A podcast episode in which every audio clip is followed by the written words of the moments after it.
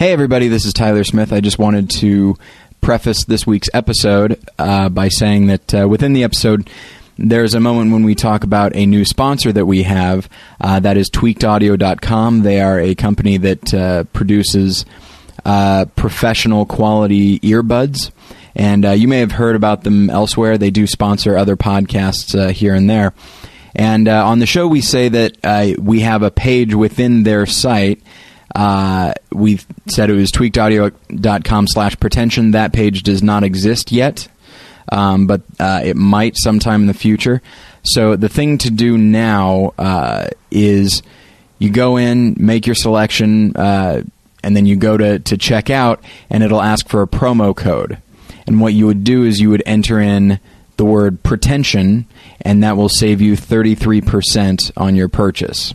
And so, and then uh, by entering that code, that also helps the show as well. So, uh, just go to tweakedaudio.com and uh, shop around there. They are uh, quality uh, earbuds.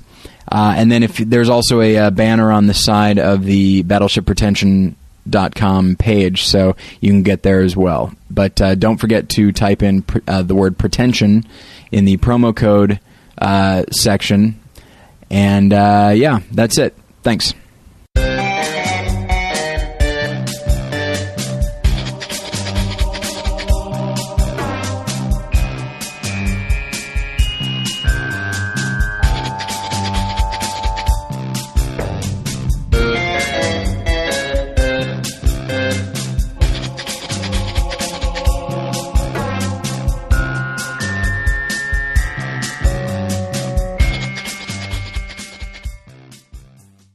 Hello and welcome aboard the Battleship Pretension. I am Tyler Smith. I am David Bax. and thank you for listening, David. Yes, How you doing? I'm doing. I'm doing well. All right. Um, muy bien. Uh, No, no. Let's let's not do that. okay, sorry. No. we will save that for our all Spanish episode. Oh, right. Okay. Can I even talk about Sure. uh, Just like so you and I are on the same wavelength. Damn right. Just like we coincidentally went on month long diets for the month of January, uh, we did not pre plan that at all. Uh, we have also both undertaken a sort of New Year's resolution ish thing. Um, I guess I just say it based on the timing of trying to learn Spanish. Uh, again, completely coincidental. Yeah, I uh, I had I wanted to I realized that I wanted to learn it back like in June when I made like a bunch of goals for myself. Uh, and by the way, I'm doing actually surprisingly well on a lot of those goals. That's good. which is unlike me.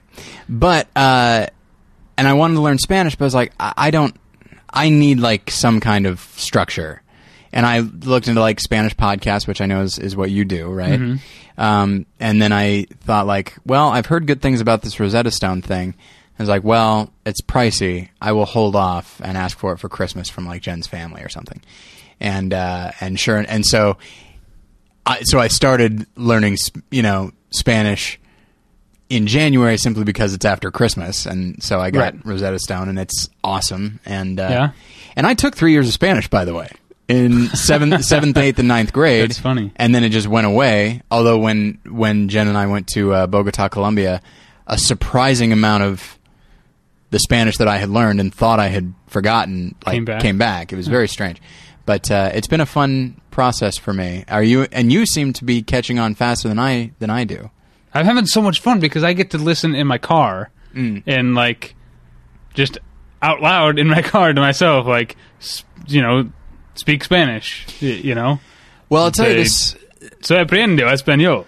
the, the Rosetta Stone thing is it's great for me, uh, and and it comes with this uh, little headset with a microphone, so like I, I speak it as well, but like I speak phrases that don't don't make sense. I mean, they make sense, But then you wouldn't have a chance to Right. say the the bicycle is green. Yeah. How often in life do you just tell someone, "Hey, that bicycle is green"? like no one's going to say that. They'll be like, "Oh, I guess I should call the cops on this guy, right? Because he's clearly an escaped mental patient who's just who takes a surprising amount of pride in identifying objects and colors." But I, on the other hand, might actually have used to tell someone mi cumpleaños es diez y nueve de septiembre. So, Uh, let's move on to the actual episode real quick.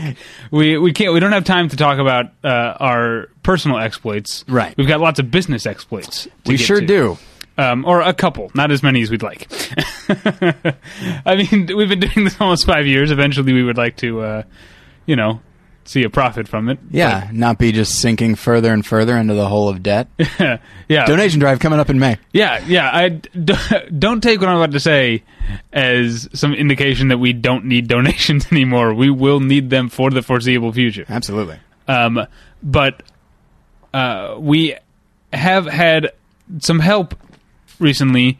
Uh, some very very welcome, uh, a very welcome offer came in from a very nice guy, um, whom uh, of whom I was aware because of my status as a longtime listener to the Forty Year Old Boy podcast, my uh, friend of the show Mike Schmidt's podcast.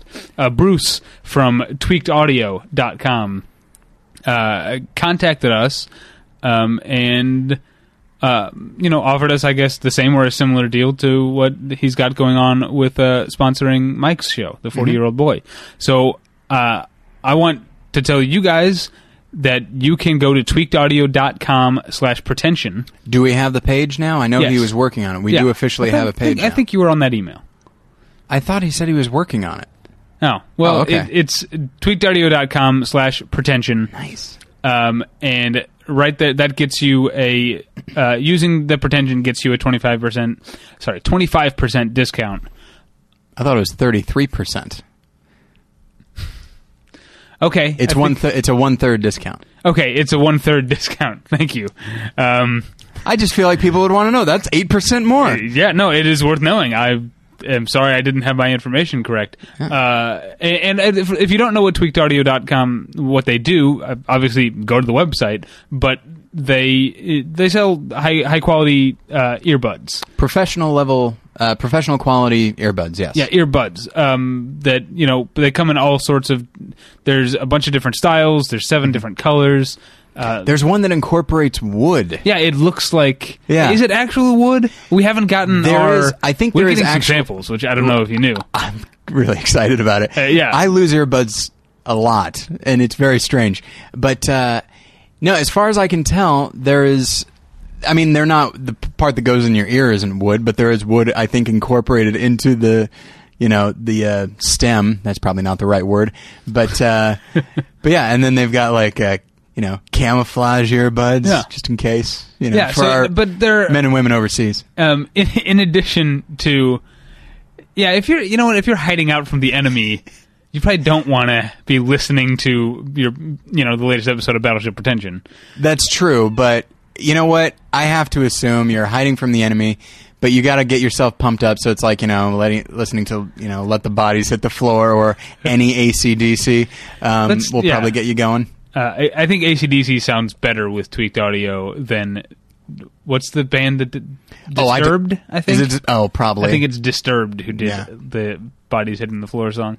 Um, uh, anyway, you uh, yes. So we're talking about the the styles, um, and they're they are delightful, and, and it's fun to have something that you know goes with your personal style. But these are also uh, high quality, yeah, but you get a good sound out of them, Yes. as opposed to the seven dollar ones I've been buying. ten dollar ones from Walgreens. Yes. Yeah, Yes. I go I go to Target. See, I don't lose earbuds. What I do is I I I wear them to the ground where they Yeah. always break on me because I I just because I take public transit. I'm always out there in the Yeah. world, man, with my earbuds in. You're out there with the world, but in the world, but you're not really engaged with it because you're always listening to Yeah, something. that's the plan. That's That's, why right. I can't go with the camouflage ones because it's important to me that people around me know Yeah. that I don't want to hear what they have to say to yeah, me. yeah. I want to go with the brightest colored tweakedaudio.com earbuds that I can find. Uh, but there, you know, this isn't a one-time thing. So you'll be hearing about them in um, weeks to come here on Battleship Pretension. There's more than just earbuds on the website, and we'll get into that in the weeks to come. But just wanted to tell you guys about it. It's tweakedaudio.com slash pretension. Uh, go and check it out and support them uh, and help them support us. Uh, and uh, also, I wanted to just put this out there uh, in case anybody. I I'm sure you've probably noticed by now that we do have some ads on the website now. Mm-hmm. Um, they're just Google ads, so they'll be different every time. Yeah.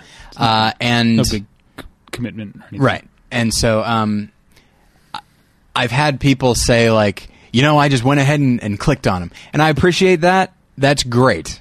Yeah. What I will say though is, uh, click on what interests you, because it, it does help us to get a a more accurate uh, picture of what it will look like in like three months. Yeah. and that sort Yeah. of thing. So, so by all means.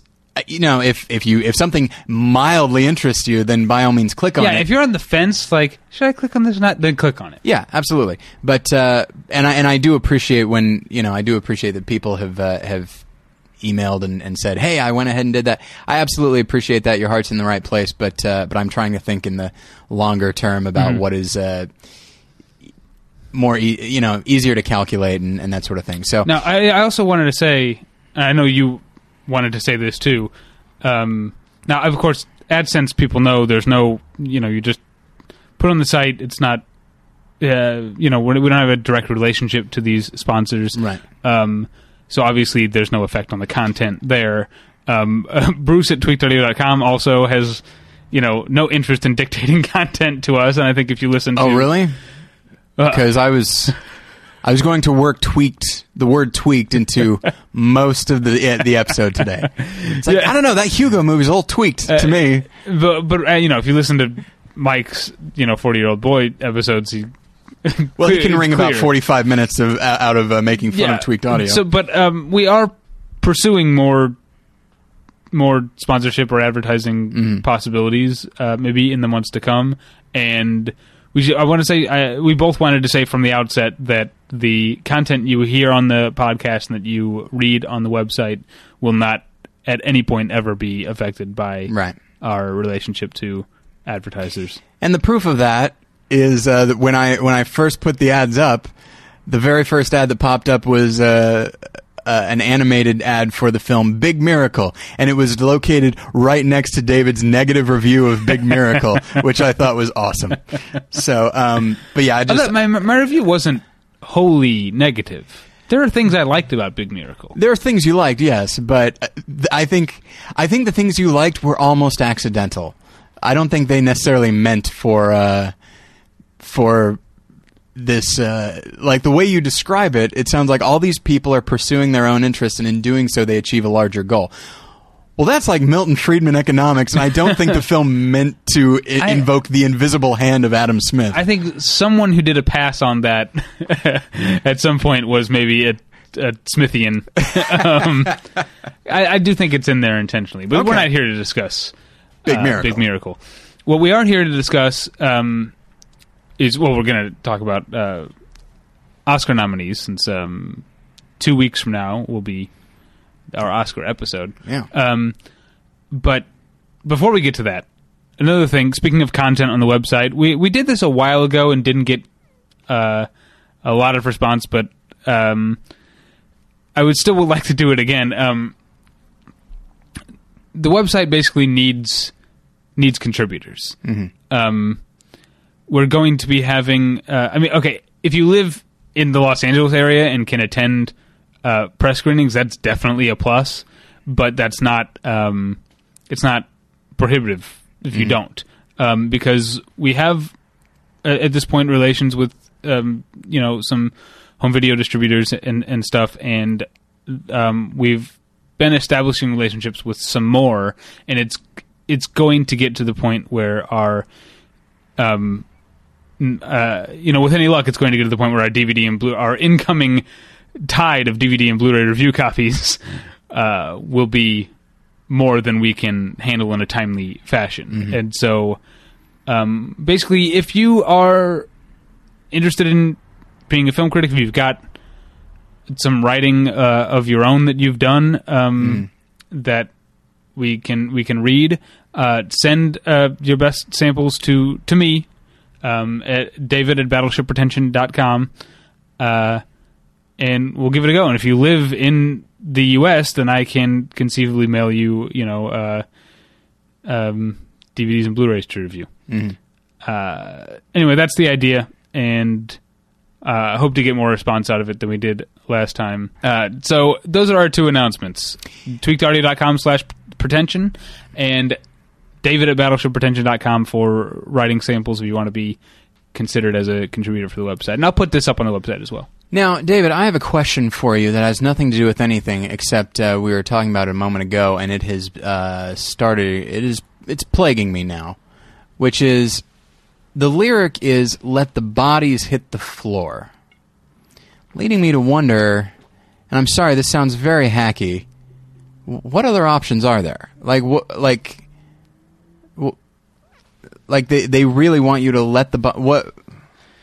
I'm confused as to what I else guess would I'd I have do. to read the rest of the lyrics. And I mean, this song came out while we were in high school. It's not like Yeah. it's. A, I'm sure this is well trod territory, but yeah, it's not saying kill a bunch of people. I think Right. it's it's presupposing people are going to get killed. Yeah, look, it goes It's without just- saying. What it's saying is don't go to any trouble trying to keep the bodies from hitting the floor. Right. Is that something that people like? Do are people rushing forward with a chair? Like so, the bot like someone gets shot in the head, and just as they're about to fall, it's like, "Well, hang on, here we go." There you go. Yeah, it just sounds very. I mean, I guess I guess there's a coldness to it. It's like, ah, just let him hit the floor. But, But I guess you could can you could read the word "let" like uh, biblically, like "let there be light." Like the, uh, someone Oh, okay. saying, "Let the bodies hit the floor," and killing a bunch of people just by speaking. okay, fair so enough. someone with sort of godlike powers, you know what? I don't like in think that dumb a- comic preacher that people like. I thought you liked Preacher. I did when I when I was uh, you know twenty years old. Yeah, I know because you had some and you lent them to me, and I read one, and I was like, yeah, all right, and then I uh, moved on. Yeah, and even I think twenty, I should have known better. that the sensibility of preacher is for teens. What I'd male, like to do, male teens who are angry at the world. you know, here's the thing. Now you've now you have uh, characterized like there might be people who who enjoy it on a level that you and I don't, in the same way that people enjoy. You know those bullshit grindhouse movies from the 1970s that I, you know, like See, but here's the thing: as we've talked about before, um, my saying that uh, preacher is juvenile is, uh, I think again, I'll go back to this word presupposing, presupposing that you understand this is my opinion. I know. And I'm not. If you love Preacher, I would love to get an email from you telling me respectfully why you love Preacher. I, You know, what? I maybe I shouldn't say respectfully. I wasn't entirely respectful No. of Preacher. so yeah, I guess yeah. If you want to uh, be a bit of a jerk, uh, but still make good points, then I will read your point of view on on Preacher because I've been a bit of a jerk. Okay, I see what you mean. So th- them emailing you does not mean that they're in. No, I'm saying if you if you are angry enough at my characterization of preacher as for children, then uh, uh, feel free to uh, take a couple of jabs at me in your email as long as they are as long as you can back them up. And here's my question: If you're somebody who reads the Preacher comic, I think it's just preacher. No, I'm saying the not. Oh, okay. I'm not. The quote comes after the. okay. I see. I see. Um. Although I don't think it, I think it would be italicized, not quote. Okay. All right. The yeah. The italics kick in. the name of like the individual issue or Oh, or the or the trade paperback till the end of the world. Quotes are around TV, right? A TV no, a TV series would be italicized. Okay. a TV episode individual. Oh man. would be quoted. What about books? again a book, a novel? So everything's italicized. A short story would have would have quotes. What about underline? Whatever happened to underlining? I think underline is the same as italicized. Okay. Um, so uh, if you're somebody who reads the Preacher comics, and you, while listening, I have to assume to let the bodies hit the floor by deformed or I'm sorry, disturbed.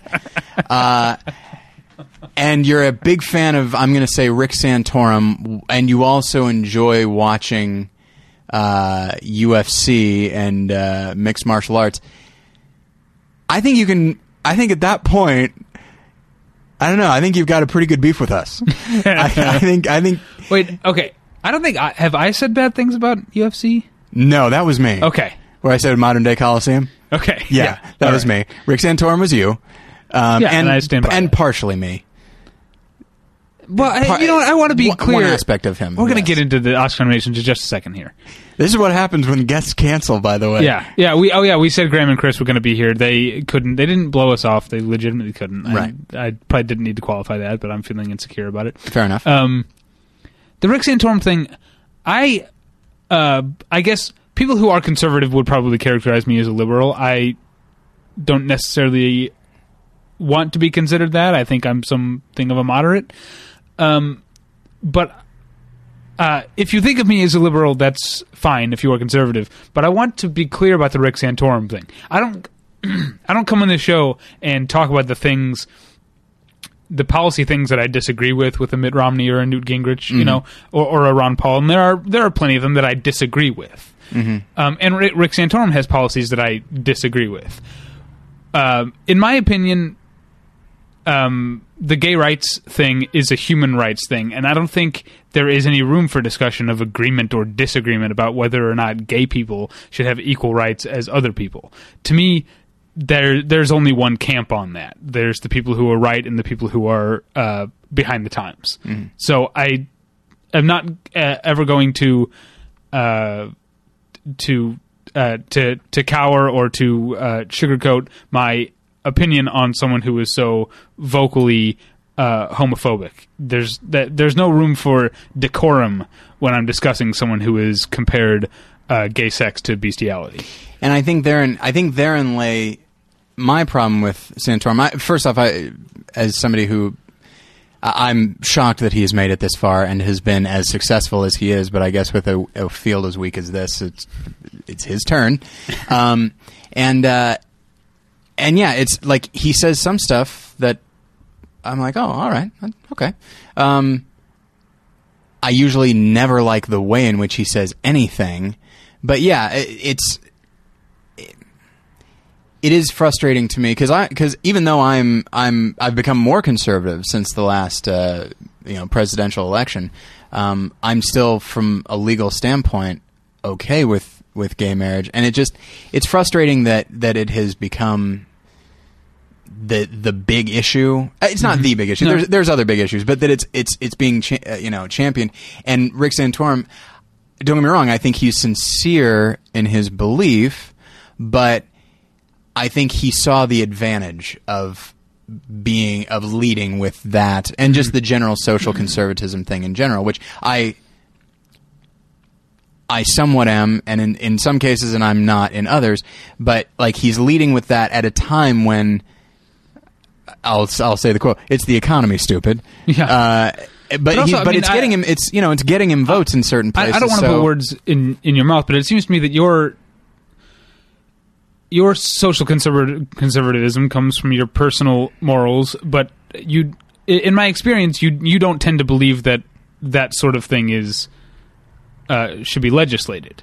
It seems like, I mean, you're more, uh, you know, you're pro church, and you think of it as coming from church or community or family. Yes. Uh, uh, is am I am I am I right in your opinions? Yeah, and actually, uh, I'm sorry, everybody. How did we wind up here? Except, uh, yeah, and, and as time has gone on, I actually have a, a friend who, um, at the time that it was it was happening, he said something that I think Ron Paul has, has said, which is the term marriage, which is really the big thing that's being fought over because there you'll find, I think you'll find many more conservatives who are perfectly fine with the idea of civil unions and all of and like visitation rights and all that sort of thing.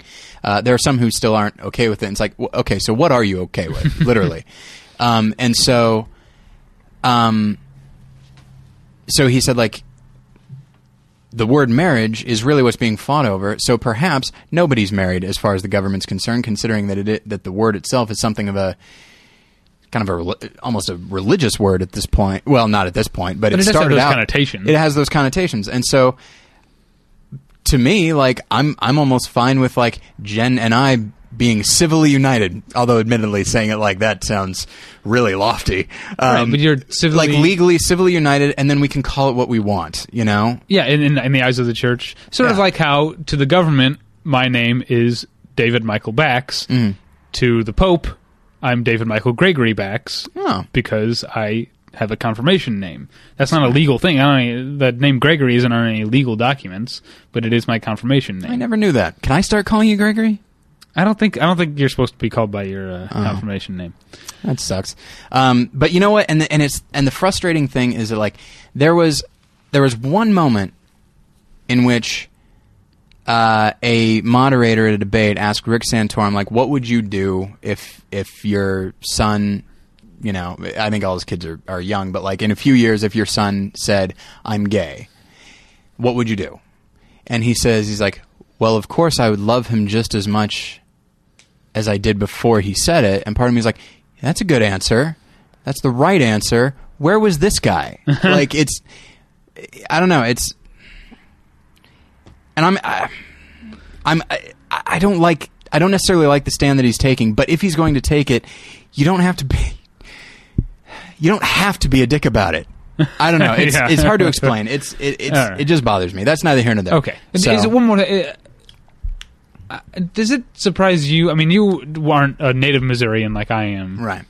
but I just I lived in Missouri at a time that we went from John Ashcroft as our governor to a fairly progressive Democratic governor in Mel Carnahan, and uh, now back to you know Santorum winning the primary there. I guess it uh, speaks to what type of people vote in primaries, which is more the the base. It's a it's a combination of things. I can't believe I'm about to speak with a certain degree of authority on this. All right. First off, it was a non-binding primary, mm-hmm. which means the stakes aren't as high. Two, for whatever reason, because Newt Gingrich's campaign is not very organized, he wasn't on the ballot. So it was between Romney, Santorum, and Paul. People aren't going to vote. Only a certain deg- percentage of people are ever going to vote for Ron Paul. Mm-hmm. So it so then it became a two man race. And Missouri, the people that turn out are tend to be the more hardcore Right. in primaries, especially one that is non binding. Like it was really just an opportunity to send a message, and the message was we are not totally behind Mitt Romney. And so if if Gingrich had been on the ballot, I think he he might have fared better. It might have been a tie between him and Santorum, but. Uh, it was more of a referendum on Mitt Romney than it was uh, a, a huge embracing of uh, of Santorum. And then of in the o- in the overall thing, there have been a lot of negative ads at Romney, a lot of negative ads at Gingrich. Again, nobody really takes aim at Paul because he's only going to have his supporters. Santorum, no one's really singling him out that much, and so he's kind of come come out unscathed because he was under the radar for a long time, and now he's starting. He's he's he's sort of the Mike Huckabee of, of this uh, election. Don't get me wrong, I like Mike, Mike Huckabee a lot more, but uh, but yeah, so that's it's it'll it'll taper off. I'm right. sure. I know hope. Missouri has elected other uh, more conservative people since Mel Carnahan, but I just really liked Mel Carnahan. And I didn't know Missouri politics really, except for that awesome documentary. Uh, Can Yeah. Mr. Smith get to Washington anymore? Which, Yes. by the way, turned out to be a hotbed of uh, corruption. But you were living in Missouri at the time the Mel Carnahan uh, died and then was elected to another term as a dead person. Yeah. so anyway, okay, we've been talking about politics way too long. I apologize, everybody. All right, let's talk about the politics of the Oscars. Uh, And well, I, you know, left left leaning. I'm no. I, what, what I mean, I mean, we'll probably get into this a little bit. I mean, the the stuff that gets nominated gets nominated for some political reasons. I think you know, uh, uh, because of campaigning and stuff like that. And like, it, you know, I mean, no one saw. I, I, I don't know. You follow more than I did. Did people? I mean, was was Damian Bashir a complete dark horse? W- Was there? I mean, he, he got nominated for a SAG award, Okay, um, and I don't know what studio put out uh, A Better Life, but um, I'm sure it was I should in, know. in in lead actor, almost more than any other category. Um, every year, there's always one where people are like, "Huh, who's this guy?" And it is often either like a character actor who just lucked into a great role, like Richard Jenkins in The Visitor, Sure, yeah. or it's just a or it's just a newcomer. And not not to imply that. Uh, and I'm sorry, I don't totally remember how you say his name. I've, Damian I've been saying Damian Bashir, but Okay. I don't know. If that's Um, he's not a newcomer. He's been acting for a long time, but he's mostly a TV actor, right? Like he was on Weeds and Well, he's a a relative newcomer in Hollywood. He's a he's a he's a pretty established star in Mexico, Right. is my understanding. But And yes, he was he was on Weeds. I'm told. I, I had quit watching by that point. and then uh, from the, so I'm sure his performance is very good. I liked him what I saw of him on Weeds. Uh, Jen watches the show, uh, and I, I will say, if you know, if you'll pardon me, I, I do think there is, in some cases, a political, an actual political element to to that because it is a film that deals with illegal immigration and and that is that is a, a topic that is often favored uh, exploration of it, sensitive exploration of it, is favored in the Hollywood community. Um, I just mentioned The Visitor. Uh, Visitor deals with uh, illegal immigration and being more sensitive towards uh, uh, immigrants and such. Um, and so, so it's probably a combination of things like you know they love a dark horse, or at least they love to nominate a dark horse and then absolutely not give him the award. But Well, yeah, I uh, think for a guy like that, the nomination is the like that's the recognition. right, and knowing full well that like this will probably catapult him into other things now. Yeah. So, it's um, that. I didn't see a Better Life, by the way. I didn't either. Um, I think there's a review up on the website. Yeah, I think Jack reviewed it and uh, said it was pretty good. Okay. Um, well, let's let's. I guess we are into it, but let's get into it. Um, that's actor in a leading role. I mean, uh, do you think there's something to? Um, I, I guess. I mean, only two of the five nominated actors in le- leading actor are American born. You know, you've got yeah.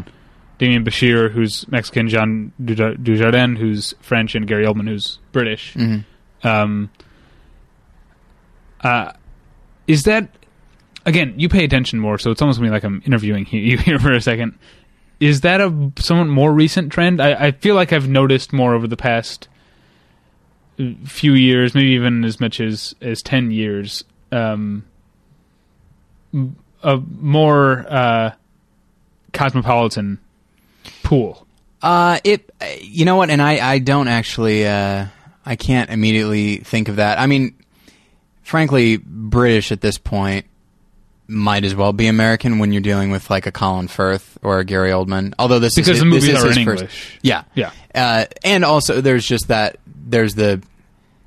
There's there's a history uh, in Hollywood, and certainly when it comes to Oscars, of like, well, British they they just just got it worked out. you know, like they just listen to how they talk. They they just have life worked out. Yeah. And uh, and so I mean, there's always a big uh, embracing of um, of like Laurence Olivier and stuff like that. And so so and and don't get me wrong, Gary Oldman is wonderful in Tinker Tailor Soldier Spy. Yeah. Um, but I think for him, it's you know a combination of a subdued role, uh, and he's never been nominated, and he's a reliable actor, and now by all means, let's let's nominate him. But All right. but yeah, eh, but it should be noted that the two Americans that are nominated, the biggest movie stars in the world. You know what I mean? Like they're gonna. That's they didn't they didn't go with Michael Shannon, Yeah, which is a shame. which Well, is a shame. Okay, I want to get your prediction. Who will win? Who should win? I think, as far as will, I think it's between George Clooney and Jean Dujardin. Um, and there's going to be, I think there's going to be a lot of support for the artist, but I do think it's probably going to be George Clooney. He's not won lead before, uh, and that's usually what happens with big stars like Denzel Washington, is though, and even Kevin Spacey, they'll win supporting, and then they'll go on to win lead. And he's been nominated for Michael Clayton and Up in the Air. And I think because he's required to do some things that he doesn't often do in The Descendants, I think he'll win. Uh, as far as should win, uh, Gary Oldman is pretty amazing. Yeah, he'd be he'd be my vote if I But- had a vote here. For me, I I love Brad Pitt and Moneyball. He's not even do- it's it's a testament to him. He's not really doing anything that unlike what he's done before. Yeah. But I feel like I'm seeing this for You the know- first time. Today, just today at my day job, uh, I was having a particularly frustrating day, and I was just sitting there. No one would have known that I was angry, but I had the temptation to suddenly stand up and throw my chair across the room, and I was like. Oh, Brad Pitt did this pretty well. This is actually a real thing that I do all the time. Like, try not to be angry for so long that it suddenly bursts into into anger. I, you know, I also did it um, yesterday driving uh, from work to uh, screening of Safe House, and traffic just being awful, and like I'm just like I'm not gonna make it. And anyone who saw me would have seen me pleasantly sitting in my car, speaking Spanish out loud, Of course. uh, and then suddenly just go ah, and like punch the steering wheel because I get.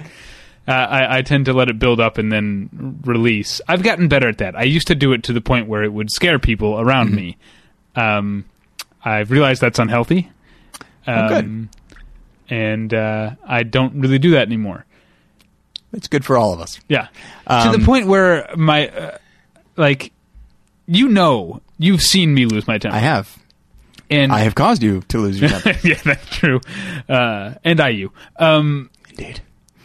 uh, my my girlfriend, who I've who I've been with for more than three years now, she thinks she's seen me lose my temper, but she never actually has because I've become good enough at hiding it, uh, or not. I mean, hiding it isn't the right word. Dealing with it in a mature way. Repressing it. no, no, expressing it rationally. Okay, fair enough. That's what I've become better at. Yeah. I like you like to take your you like to just hold it all in and then just let it out in short spurts against like the readers of Preacher and that sort of thing. That's. Oh my god! I was talking. I, was talking about that very thing. Um, not to name drop, but I was on the phone a couple weeks ago with uh, friend of the show, Dave Chen, Mhm. and uh, talking about what you know the podcast, you know what I get out of it, and there are many things, but that was a little thing, like because I have kind of this, you know, the and this that you hear on the podcast is pretty much me, but it is a slightly tweaked tweakedaudio.com uh, version of me um, that is maybe a little more spiteful and i think i do i think you were joking but i do kind of tend to let out uh, like a spit valve on a trumpet. I tend to just like let a little bit of the of the bile out on the on the show That's nice. All right, here's what i've decided we're doing Okay. because you've got the who will win and who should win prediction or the who will win predictions Right. and i don't have that so i've decided i'm going to dictate what categories to do in what order Fair enough. so animated feature Um, okay. Well, now I gotta run to the. Uh, let's see. well Wait, uh, oh, there it is. i have not seen any of these actually um, I've seen one of them. um, i think uh, chico and rita will be playing here in the next couple weeks um, uh, i think it's actually playing do you remember what country it's from I don't. Neither do I. Um, so never mind. I don't want to say anything. But uh, I think Chico and Rita will be here in the next couple weeks. But I, I missed Kung, Fan, Kung Fu Panda 2. Even I liked the original one. Yeah, me too. I uh, did wasn't interested in seeing Puss in Boots. Um, uh, I wasn't either. uh, Although actually, a lot of people that I know who do not like the Shrek films, as I don't, uh, said that it was a nice departure from that, and it's not what you would expect. Yeah, I'm not going to go rushing off to see it, to be honest with you, but uh, did you see Rango? I did. That looks like it might be my cup of tea. I think it would be. It's it's a lot of fun, and it's there's plenty there for uh, for adults, um, and it's and it's just. I mean, it's Gore Verbinski who does not usually work in animation, and I think he has a very adult sensibility, and he has a love of film, which you be, you'll be able to tell in a number of things. Not the least of which is there's a character who is in many ways meant to evoke Noah Cross from Chinatown, which is not a villain you often see show Yeah. up in kids' films.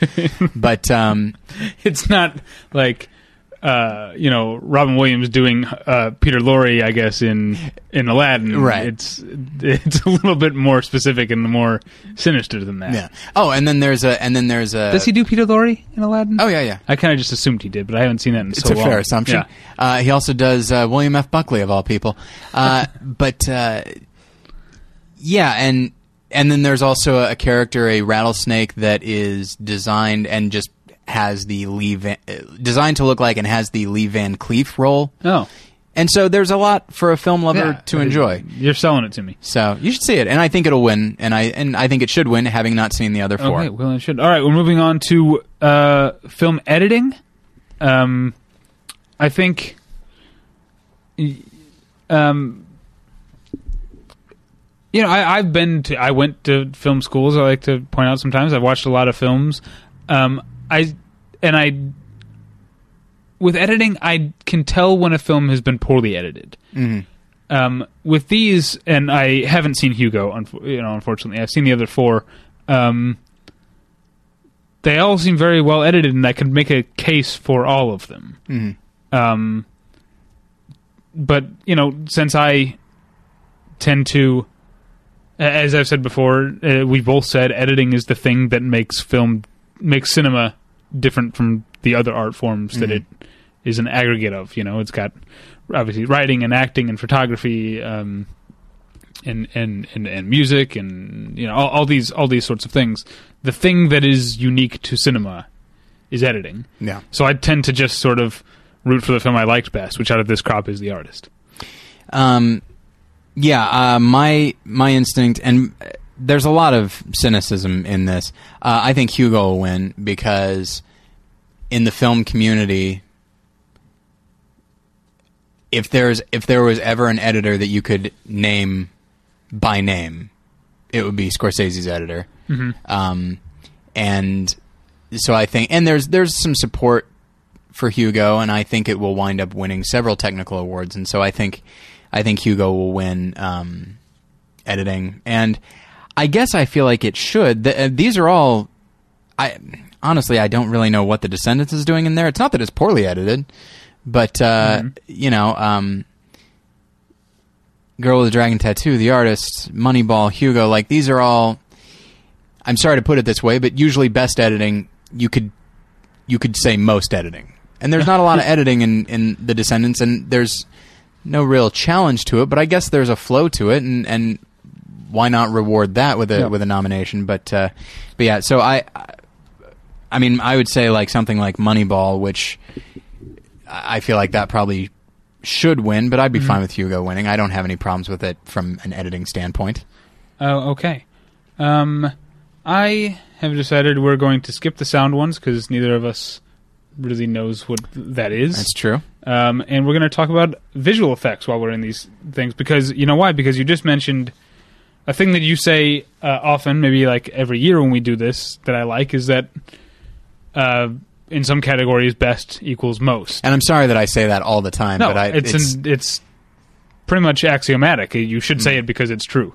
Um, and I think, unfortunately, that is uh, true. You know, more in the visual effects category than maybe anywhere else, except Yeah. maybe makeup.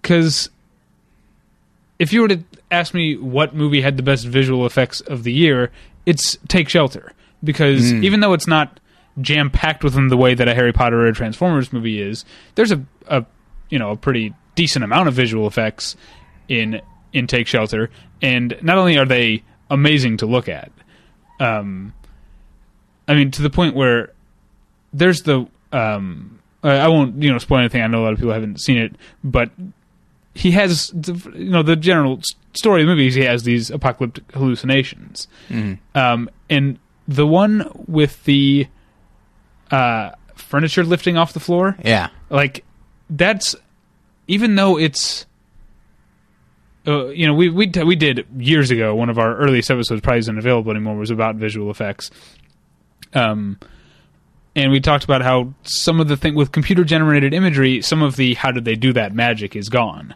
Yeah. but the part where the furniture comes off the floor is so astoundingly realistic to look at that it brought me back that old that old school idea of like how did they make it how did they make that look like that and, and, and so it's again it's not about most but as far as best use of visual effects Mm-hmm. Best use of really well done visual effects I, I you know take shelter i would give it to yeah, it would walk uh, walk away clean with it. Well, but it's, almost like that. Forrest Gump thing. Like Forrest Gump won Best Visual Effects, and I'm sure most people will be like, "What the hell are you talking about?" right? 'cause you But there's, yeah, but exactly. But there's, you know, they made a guy's legs disappear, and they, I mean, they did a lot uh, in there, but you don't notice it at all. although you know what I watched Oh, do you? Did you notice something? No, the, the leg thing is still uh, done really well to the point where sometimes I, it's clear that they're doing the blocking just to show off how well they can do it. Yeah. you know, um, just so if you do stop to think about it, it's like wow. But there's another thing the the feather at the beginning and the end. You Yeah. know, the way it follows the feather. It was a there was a time when I was younger where I had to realize, like maybe 10, 15 years ago, like oh that's a CG feather, like, and the camera is timing it and moving it, and like that's really amazing. And like you watch it now, it's by our more sophisticated standards now, it's pretty clearly a fake feather. Yeah, and you see when they turn the fake feather into the real feather Yeah. at his foot. Uh, yeah, and so um, and so it is unfortunate that visual effects has become just. I mean, look at like it's almost always an exercise in genre, and it's about like taking us to another world, and there's nothing wrong with that. That's great, but there is something to be said about visual effects that just make plausible what isn't plausible. And that scene in Take Shelter, you're absolutely right. It's it's wonderful, and the and the fact that there's I mean there's attention paid to that, but it just treats it in a ma- very matter of fact way, which makes it all the more frightening that it's happening. Um, and that's just, but yeah, it's of course that film would never be. Yeah. I mean, it wasn't nominated for the things that it was most likely to be nominated for. Yeah. So, um, but and yeah, I want to. If you haven't seen it, I didn't. I want to make clear I, that wasn't a big spoiler because I didn't even go into the more. There's way more details to that scene and to the other stuff that goes on. That was. I think it's in the trailer as well. Oh, that- okay. That sequence. Um, yeah, and so I think so. Will and should. Uh, Will and Should are the same one, which is probably Rise of the Planet of the Apes. Uh, anytime Ah, there's like really good motion capture involving Mhm. Andy Serkis, it usually wins. All right, my, I would go with Harry Potter because it's my favorite of those movies, Mm-hmm. uh, and I only saw two of them. That and Real Steel. I liked the uh, the effects in Real Steel, by the way. I thought they looked pretty good. Like I really believed that the people were Yeah, actually, inhabiting the same space as I, those robots. I haven't seen the Night at the Museum movies, Hmm. but I've heard the same thing that Shawn Shawn Levy did both of those. Right? Mhm. Is that his name? Shawn Levy. Levy, I think, yeah. Um, I, I've heard the same thing about those films that he's that that he's particularly skilled in. You know, making these creations fit into the world. And there's something to be said. I mean, there is something to Yeah. be said for that Yeah. because, like, if you look at the- you know the Transformers films, I mean, they do exist in the same space, but the special effects just take over. And with Real Steel, this is our world, and they're and they are a part of it, and they blend pretty seamlessly.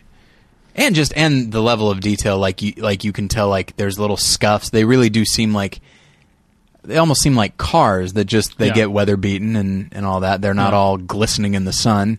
Um, there are a lot of aspects to Real Steel that I like. One of my least favorite aspects, though, is that there's not enough of Noisy Boy.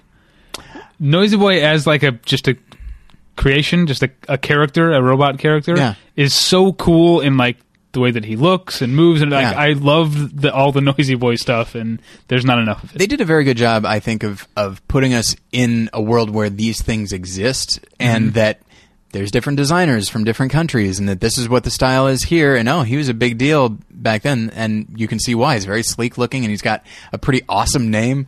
Yeah. Um, yeah, it's. Uh, I mean, and the the effects in Rise of the Planet of the Apes are uh, it, the effects are wonderful, but I do like the effects in Real Steel a lot. Um, God help me. all right, moving on to supporting actor. Uh, You're just jumping all over the place. there's actually a pretty uh, there's a pattern to it. Oh, okay. Um, uh, now I've uh, I've only seen two of these here. I've only seen Jonah Hill and Nick Nolte. I would go with Jonah Hill. Um, although, did you see Cyrus? No. He's great in that. hmm Um, to uh, great enough that I, I feel like a lot of people didn't see it, and maybe that's why there was so much surprise. Like, um, even though there was a lot of talk of him being nominated, the I remember the day that the nominations came out, a lot of people were like, "Did you ever think we'd see Jonah Hill Oscar nominee?" And he's like, "If this were the first thing he'd done that showed this kind of range, um, uh, maybe I would be surprised, but probably not because I also am the type of person who respects comedic performances, and I think Right. that his you know his performance in Superbad is uh, commendable. Yeah. But because I saw him in Cyrus, I was uh, a I was prepared going into Moneyball, and b I was uh, le- uh, I was more prepared for the idea of him being a respected actor because Mm-hmm. he's he's fantastic in Cyrus. Um, yeah, I hear that he's uh, the best, uh, the best part of it. Um, yeah, I actually have seen three of them. I did not see Extremely Loud and Incredibly Close, and I've not yet seen Beginners, and of course Christopher Plummer. If there is any sure thing this year, it's that Christopher Plummer is going to win Supporting Actor. Um, You know, so- I think I was behind the line, uh, behind him in line at Whole Foods a couple weeks ago. really, but he, he he he was like right in front of me, but would never turn to his left far enough for me to be sure that it was him. man, but I, oh man, I think I was in line at Whole Foods behind Christopher Plummer. I was talking uh, with with friends last night actually about like who we would if if I was out and about and I saw them in a social situation, would I actually go and say something to them? Um, and last night, the guy who I don't remember his name, but the actor who played Richie Aprile on uh, The Sopranos was at this at the restaurant where I was eating, and uh, I liked him in that, and I've seen him in other things, but uh, he's not someone I would approach. If I saw Christopher Plummer, Why am I drawing a blank on his name? I know his name. I don't remember it at, at Oh, all. Um, Oh, well. but uh, but yeah, like if I saw Christopher Plummer out and about, I, I might say something because I think maybe the first thing I noticed, well, the first thing I saw him in was uh, Star Trek Six, The Undiscovered Country, in which he plays a Shakespearean spouting uh, villain. Uh, he's a Klingon, but uh, and I, I remember loving him in The Insider and thought he did a great job in The Insider. have Shakespeare. uh, well, I mean they Shakespeare has That's that's pretty awesome. yeah. I mean they don't have the Klingon version of Shakespeare. No, I mean, but like it got Yeah, to yeah. them. Yeah, That's pretty cool. Yeah. It's a little short sighted, I think. It's, I mean, d- not short sighted, but don't you think it's a little narrow? That's like, yeah, we're so freaking badass that uh, as a as a planet that uh, But every it- other planet has heard about this guy Shakespeare. But I, I haven't seen it. I haven't seen very much Star Trek of any uh, stripe at all, um, which I'd like to remedy someday.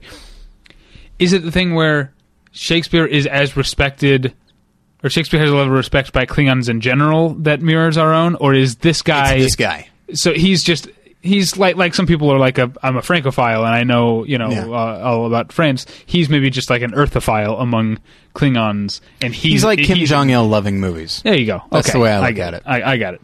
All right. Um, will win and should win in uh, supporting actor. Will win is Christopher Plummer. For me, should win. This is a really good category. Uh, Kenneth Branagh is, is great in my week with Oh. Marilyn, and I loved Nick Nolte in Warrior. Um, I mean, there's a couple scenes where I mean, when I think of Nick Nolte, I think of course like this very growly, gruff, intimidating man.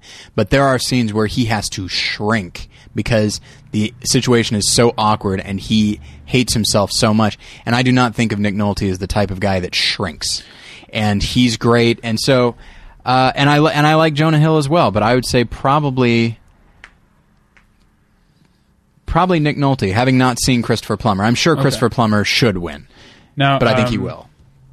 We'll move on. Sorry if I'm going to cut you off, but That's I, I want this fine. to We gotta- not we gotta the keep two and a half going. Yeah, but I also yeah. want to say the person. If there's one person that I think I would be so excited to see that I adore so much, am such a fan of that I wouldn't care if this person thought I was a dork for going up to her. It would probably be Sigourney Weaver because that's Lieutenant Ripley.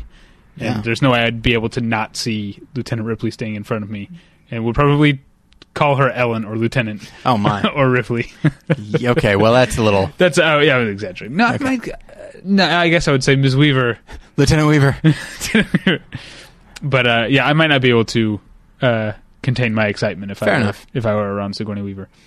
Um, let's real quick uh, do uh, art direction, uh, and this might be one that I'd skip because neither of us know that much about it. Although we have done an episode on art direction, didn't we? Maybe not. No, I think we've been meaning to do one for Oh, a we, while. we never did one. Um, I just wanted to bring it up because last about this time last year, you and I talked about whether or not Harry Potter and the Deathly Hallows Part Two would be nominated for Best Picture. In you know, in uh, in the way that you know, like Return of the King won. You know, pretty much for the whole series. Right. Does you know we said you know does Deathly Hallows Part Two get a Best Picture nomination for the whole series? And we both thought that it would. Um, Well, but that was before the, time, movie had come out. That's the t- at the time I was assuming it would be a better film than it was. Yeah, yeah. I think. Uh, I mean, you say that sheepishly, but I think I think you're right. I, I think it had the, the potential, but I do think um, it does it does deserve maybe a legacy award in that effect for art direction because Mm-hmm. you know these sets have been built over ten years and and um, they're they're pretty impressive. You know, and Yeah. especially um, seeing uh, parts of. Uh, I, I feel like I don't want to spoil stuff, but you know, there's an attack on Hog- Hogwarts, and parts of Hogwa- Hogwarts are are destroyed, and you know, the fact that we've had ten years of getting to know this building Yeah. um, and the way that we feel at seeing it attacked, I think speaks to how um, i- in, in involving the art direction was. And seeing parts of Hogwarts that we haven't seen in like five films Uh-huh. was very exciting for me as well. Yeah. Yeah, uh, art direction has always been a, a, one of the better aspects of the Harry Potter series. Uh, I think Hugo will win um, because it's uh, well n- with the technical awards. It, it, it doesn't quite matter so much who it is, but Dante Ferretti is a uh, uh, very well respected, and it's and I mean the film really does create you know that sense of of place that is supposed to be very similar to our world, but also not really. Um, and it does a very good job of that. But this is a good. This is a strong. This is almost always a strong category, and unlike uh, visual effects and makeup, it's not always the most.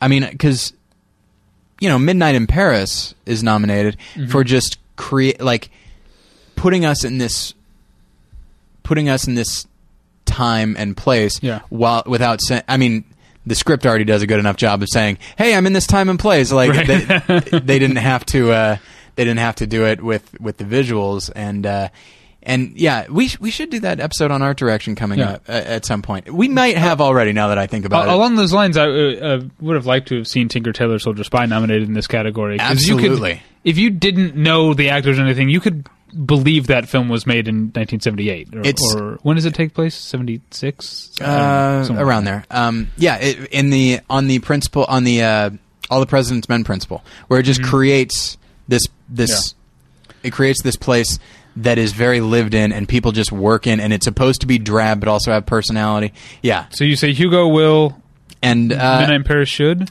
no, I don't think Mid- Midnight in Paris should. I think probably I'd, I'd say probably Hugo. Okay. Uh, foreign language film. Uh, you haven't seen any. You haven't. I've not seen a single one. you will love a separation, I know. and I think you will really like Footnote, maybe even more than I did. Uh, that's what I've heard. Um, it's And- it it's unfortunate. It's I do want to see it. it. It has been a priority, but it oddly enough has not been playing in a lot of theaters here. Which one? Uh, it played No, which which movie are you talking about? A separation. a separation. Yeah.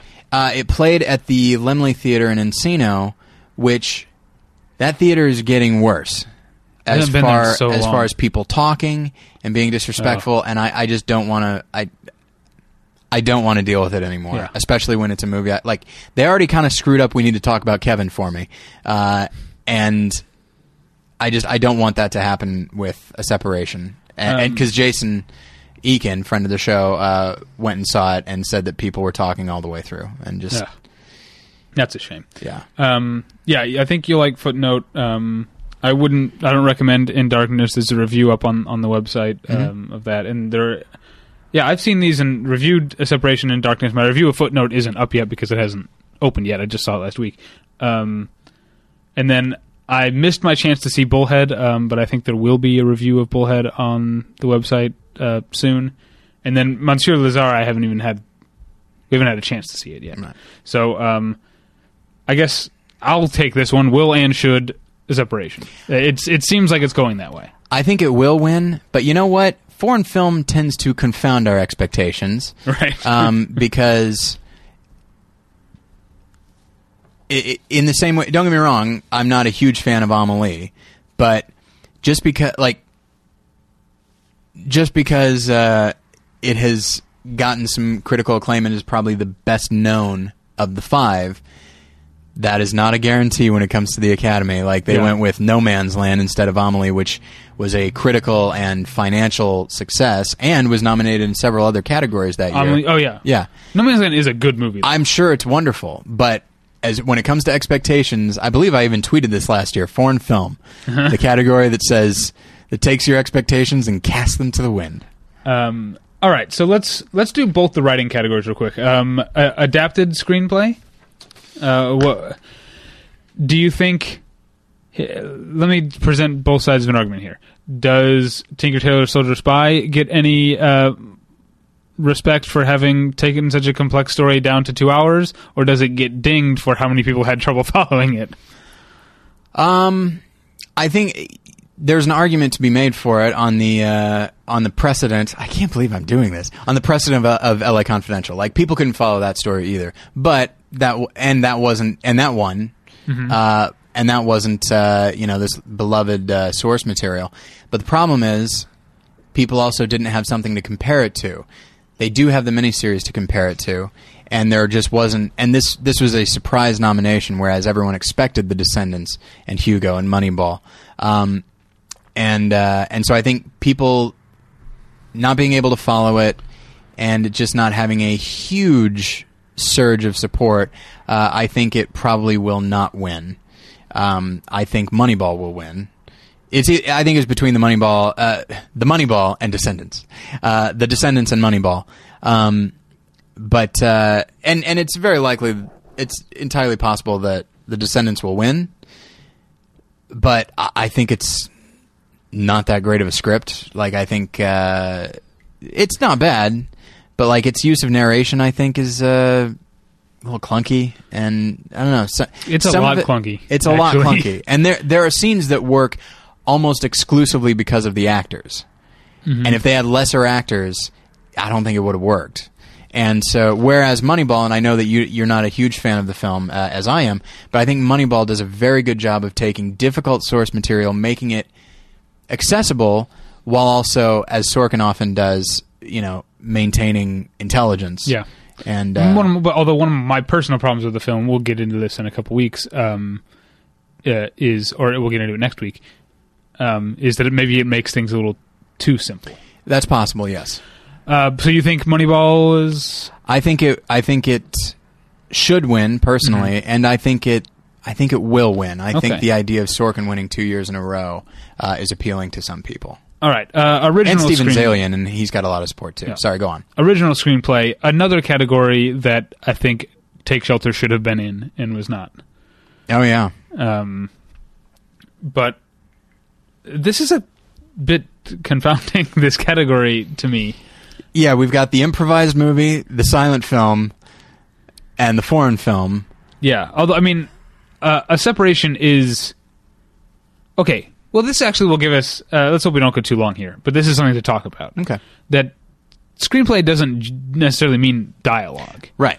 um, which is why I have no problem with the artist being nominated. I think it's all. actually it's a really really good screenplay, um, and uh, uh, a separation is a very very dialogue heavy movie. It's it's basically people talking and occasionally yelling for two hours. And this is why I would like it more than you. no, I loved it. Oh, okay. Uh, I don't think you, you you might like it. Uh, I think we would like it the same. okay. Um, yeah, I don't. I don't have any problems with it. Um, but I also think just because it's an incredibly talky movie, that's not why I think it um, earns its place here. Because I think it also, like the artist, deserves to be here. Um, uh, or I don't know what deserves because maybe there are five better. Uh, I'm sure there are. Um, the weekend, uh, no weekend. I always want to say the weekend, but that's the R&B guy from Canada. Weekend. um, uh, the reason the separation uh, has earned its place here is again not because of all the dialogue, but because of how uh, intricately and cleverly plotted it is, and the way that it makes the those intricate plot mechanisms completely natural to the point where um, while you're watching it, it's just a movie. Where, it's a movie where one thing follows another naturally, and it's only like towards the end or once you're done when you realize and like look back and think like, oh, all that had to happen in that order at that time, and the the way the screenplay is structured is really masterful. And I mean, it's got great performances, uh, but I really think that that screenplay is the key to why a separation is such a great film.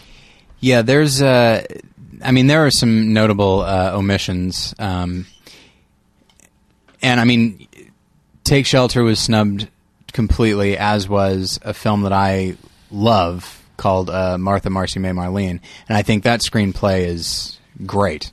And that is not necessarily a dialogue-heavy script, but it does go back and forth in time in a way where you don't always know it's doing that, and that therein lay the essence of the film in, Yeah. in creating this constant paranoia. And it's it is a shame that that was not nominated, and I I, I would have liked it to be, but I'm Yeah. fine with It- Margin Call being nominated, which I which I, I, haven't lot. seen. Martha Marcy, by the way, a thing that you and I always talk about, and to the point where I should just stop qualifying that we talk about all the time. But that just because a movie is serious or heavy doesn't mean it can't be funny. Mm-hmm. And there are, oh man, the part where this isn't a spoiler. Another, you know, that takes place at a cult. Another girl comes to the cult, and John Hawkes' character is leader of the cult. Gives these girls different names than they have. but not but they're close to their actual names. Yeah. And I'm trying to remember what the girl's name is who comes in later. I think it's Sarah, maybe. Yeah. And they say, uh, to uh, what's his what's his name? Dustin. I don't know what the the leader of the Colts name is. I don't know why I came with. Let's say it's Dustin. They say, "Oh, Dustin, have you met Sarah?" And he goes, "Yeah, Sally." Yeah, he just jumps right into it. It's a, it's funny, but it's also incredibly evil. I mean, Yeah. it's so, yeah, man, that's it. And and stuff like that is exactly what knowing that it can be funny while also being incredibly nefarious. Like that's what makes that script good, and understanding this, understanding the subtleties of how one can get involved in a in a cult, and well, we'll talk next week about we'll talk. ne- Yes, indeed, why it, indeed we will. You know why I don't like the movie quite as much as you do, but it is a very very good movie. All right. so I um, think Midnight in Paris will win. Oh, okay. even though I think because it's it's Woody Allen. It's been a while since he he's had like a big smash. It's his highest grossing film, I believe. Uh, even though I think there are times when it's a little, for lack of a better term, clunky. Uh, like just the characters calling attention to it so often. I mean, don't get me wrong. Traveling in time is so- shit. it's been out for a Yeah, while, it's right? been out for a while. Okay. and people know now. okay, fair enough. All right. I'm sorry. I, I just But it did seem early on. We've talked about it before. Like it seemed like it was a secret, and I was so glad that I didn't know. Yeah, I didn't know either. I was very excited, but um, but yeah, so that's a big deal traveling in time. But like the the way that they have, uh, the way they have Owen Wilson's character, and I think he does a good job too. But uh, the way they have uh, Woody Allen has Owen Wilson's character, like basically declare the theme. It's just like, Yeah. wait, what? I don't like. Just because you're a dialogue guy doesn't mean everything has to be said. Yeah. Um, and in terms of characterizations, Rachel McAdams and her parents are uh, big weak spots in the movie. In fact, and uh, her Owen parents yes i think rachel mcadams she there are moments where you do feel like she actually does have a genuine affection for him she's not I don't that purely a harpy Uh, I, I thought of her as pretty much a harpy. okay And I had problems, uh, even though he's the lead, with Owen Wilson's character. This film really comes alive. Well, I I didn't like Midnight in Paris when I was watching it until Michael Sheen showed up, uh, which is before the first. there's the screenwriting brilliance is yeah, him. yeah, um, and that's before the the time travel thing. And by that, once I, I got into that, you know, then there's so many colorful characters. You know, uh, what's his name? Corey. Uh, uh, i don't remember uh, Stoller. Is that Stoller Corey- sounds right. Corey Stoller, and of course Tom Hiddleston, who, by the way, I said this on Twitter, but I don't know if I've said it here.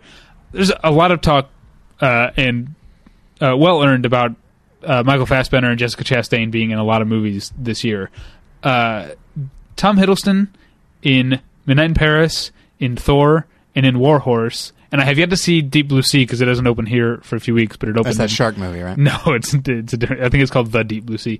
It was a British movie that opened there. Uh, but I, you know, what, I'm going to go out on a limb and say he's great in that too, he plays the mako because yeah, probably uh, he, uh, Tom Hiddleston.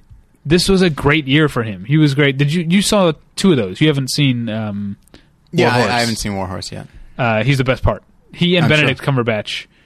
Um, their segment is the best part of the well movie. benedict's coming up too Uh, with warhorse and tinker tailor Yeah, and yeah. Uh, sherlock in general um, all right, so let's move on to. Oh, so um, it, if I if I had my my druthers, uh, I think I would like Margin Call to win. Okay. I feel like that's a really brilliant, fast paced. There's a lot, it's very dialogue heavy, but it's smart, smart dialogue. Like all your like your your problems with uh, Moneyball, like making things a little too Uh-huh. easy.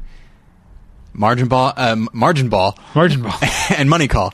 Uh, margin call is not that. I mean, it it just expects you to keep up. And Yeah. there, every once in a while, there's a character who's like, "Tell it to me in English." But thankfully, it's a character that's not very smart, and uh, you're Who okay plays with that character? Uh, Jeremy Irons, Oh, okay. and he's it's but. We'll talk more about margin call uh, next week. Oh, okay. Um, by the way, but Margin, okay, I didn't see the Stepfather remake. I didn't see Easy A, and I didn't see Margin Call. So Penn Badgley is still just Dan from Gossip Girl to me. Hmm. I need to see one of those films to get over that hump because when I see when I see the trailer from Is he Margin good Call, in Gossip Girl? uh, when they remember who his character is and write him correctly, which is the thing that happens with all the characters on Gossip Girl, Okay. they it can be very good when there's consistency on the part of the writers. Anyway, this isn't the Gossip Girl TV uh, podcast, but um, Not yet. uh, yeah, I need to get over that hump. I need to see one of those movies so I can think of Penn Badgley as an actor. Because yeah, I see the trailer and I'm like, uh, oh, this looks good. You know, just to see Stanley Tucci. I've seen him in a lot of stuff. You know, and it's like, oh, Dan from Gossip Girl. He's very good in it. Okay. Uh, he's not given a lot to do, but his character's written pretty well, and he's and he does very well with it. All right, lead actress. Okay, hang on. Um, this is a weak category for me because I've only seen two of the films and I liked zero of them. But uh, despite not really liking the girl with the dragon tattoo, as we talked about just last week, I think um, Rooney Mara is uh, astounding in that role. I think, uh, Yeah. and I I think she should get it. But uh, apparently, uh, I'm understanding that Viola Davis is the favorite here. I think what I think what happened was everyone was saying like it's going to be Streep, it's going to be Williams. Well, Glenn Close hasn't had a chance. I think uh, everyone was just torn, and then uh, Viola Davis shows up, and she's a wonderful actress. Um, you never saw a Doubt, did you? No, I never did. She is great. She's got like one scene, and it's Oh, amazing. I like that. I And, like that uh, one scene. and so, uh, Yeah, yeah, we uh, speaking of one scene, we didn't. I didn't mention this in supporting actor, but um, uh, since I'm you know proselytizing for Take Shelter, uh, Ray McKinnon has one scene in Take Shelter. That's right. he is great. He is great, and that's a well written. Scene. Damn, that's a good movie. Okay, we'll talk about it next week. Um, but uh, yeah, I think it'll be uh, Viola Davis, and I'm sure she's great in it. I've I have no doubt. Uh, from what I hear, The Help is a so-so movie saved by a really really good cast doing good work. Um, so I think she probably will win, uh, which surprises me because. I I would have if if Iron Lady were even a little bit better. I would have said this was Streep's year, but it's a good performance in a subpar film, um, and uh, same with Michelle Williams, and uh, and so I think people just have a hard time supporting it. And meanwhile, The Help made a lot of money, and I'm sure her performance is, is great. And it's it's not necessarily a her turn situation, but I think people recognize, oh shit, this this woman is this actress is, is here to stay, and so yeah, I think it'll probably be for her. Okay, David Proval played Richie Aprile, Oh. and I knew that, and I was Yeah. thinking of it. It's been on my mind the whole time. I eventually gave in and just had to look it up. Uh, David Proval. So, all right, all right, and and should win. Uh, I'm, I'd say Rooney Mara. I mean, Okay. of the ones that I've seen, I haven't seen Albert Nobbs or The Help. Uh, and I think Meryl Streep is very good in The Iron Lady, and I think uh, Michelle Williams is very good in My Week with Marilyn. But M- Rooney Mara just takes a very difficult character who could, with a lesser actress, be just a just a collection of things, and creates a an, a three dimensional, fully realized character. All right. Um, cinematography. I, uh, d- if you know me, I mean, the Tree of Life is so in my wheelhouse, cinematography wise. It's just that sort of that that sort of uh, uh, ele- elegaic uh, presentation. That's both. It's both uh, intimate and personal, and grand at the same time. It's uh, without seeming love it. jarring in between. That's the Yeah, thing. yeah. is because I I mean I've seen films where, and I you know what I even say that uh, I don't think that I don't think the King's Speech was nominated for cinematography, but. Uh, it always kind of bothered me that, that it's very grandiose, but then it's like, okay, we can be intimate too. It's like, yeah, but now it doesn't feel like the same movie. Whereas Tree of Life, it all feels equal, and and I think that's yeah, I, I, I hope it wins Mm-hmm. cinematography. It's possible that it won't. I could see Hugo winning. I could see The Artist or Warhorse. Um, Yeah, Warhorse, and I like Janusz Kaminski, but um, this is not my favorite. Of uh, I get what he was going for. I think it's a little too showy, no. um, uh, and sometimes a little too theatrical. Not that Warhorse is a you know a cinema verite, but Yeah. it's uh, sometimes a little bit too theatrical. And the you haven't seen it, right? We just talked about that. Yeah, you haven't seen it. Uh, the scene at the very end. People who've seen it will know what I'm talking about. That would work for me in another movie, but it doesn't feel earned. You'll know what I talk about when I when I Right. see it when you see it. Um, It's possible that the artist. I think it's it's very likely that the artist will win because it's favored to win picture and director, and they tend not to. They tend not to give like picture and director to something and then have almost no support for it elsewhere. And so I think uh, I think, and because it's black and white, and black and white cinematography is sometimes uh, not necessarily favored, but people look on it a certain way, as they should. it's a difficult yeah, thing to some pull people, off. but some people don't understand that it's difficult to pull off, and you know, Right. some uh, I don't know, some voters might not. yeah. Um, so who knows? It, But yeah, it is. Uh, I mean, I what I based on what I know of cinematography, the artist is a uh, quite a stellar achievement. It's uh, it's no man who wasn't there, but then what is? right. Um, Um, and Girl with the Dragon Tattoo also, I mean, the ability to create and sustain mood. My only, it's so you know we talk. There's a lot of talk about whether or not uh, you know would this be the year Andy Serkis was nominated? Would, would a motion capture performance get nominated? no. I think um, with cinematography, you start to have to ask similar questions about like how much of what's done in post production is cinematography. Yeah. You know, because uh, a lot. I mean, a lot of what you're seeing, I think, in uh, Dragon Tattoo and a lot of Fi- David Fincher's films is is done in, in color timing a- after the fact. Um, Yeah. And I don't think that that takes away from the worth or from the beauty of the images, but it. Uh, it it does call into question the parameters of the category. Well, and it is. I mean, I, I think we talked about this last year with, uh, or two years ago with Avatar, that um, you know, so much of it was was just conceived in in a computer, and people say that like it's a bad thing. And it's like, well, that means that the director and the and his DP needed to have even more discipline. Like to me, some of the best cinematography I've seen in the last few years is from was in WALL-E. You know, but of course that would never be nominated because people just don't uh, sooner or later they're going to have to start thinking in those terms, and I don't think they are yet, and Yeah. that's unfortunate. But yes, I think should and will uh, is uh, Tree of Life. Okay. The Iron Giant, by the way, also a beautiful animated film. Oh yeah, Um, makeup. Do you have, have anything to say about it? uh, yeah. I mean, there. I've, I think, uh, I think Albert Nobbs will win, um, because I, I think, I think Harry Potter. I, I maybe they'll do what you were talking about with art direction, where because it hasn't been nominated every year. Uh-huh. and so they might do a thing where it's like, well, this will this will cover the the ones that were and the ones that that were not, and Yeah. uh, But you know, I mean, at the same time, Harry Potter isn't Harry Potter. The movies, you know, they're not Pirates of the Caribbean where you've got like Bill Nighy's character and Right. stuff like that. Um, if you think about it, there aren't as many characters with extensive makeup as you yeah, would think. I mean, there's There- obviously, Voldemort. there's Voldemort, Yeah. and there's um, uh, Flintwick uh, is uh, Warwick Davis is the uh, Goblin professor, Yeah. and of course, I guess there's all the goblins, and there's lots of them in this that's true. Yeah, in this film. But uh, and maybe yeah, and maybe that's why this one was was uh, singled out. So it's possible that it'll, uh, like I could see it going to any of them. I think Albert Nobbs because it's like the it's that idea of like oh, a woman is a man except she doesn't look like a man. Um, so and that that's actually my frustration, though I haven't seen the film, is that like I mean you you can see what the makeup's gonna what the makeup is in the trailer, and it's just like Yeah. okay, I guess if somebody who looked like that like that introduced himself as a man, I guess I'd probably accept it. my girlfriend says that in the movie she looks like what Morgan Spurlock would look like if he shaved. Um, but actually, I, and I tell you, uh, as much as I'm not a huge fan of the Iron Lady, the makeup in it is pretty solid, uh, especially when you see the pretty bad makeup in J. Edgar. Old age, subtle old age makeup is hard to pull off, and they do a really good job.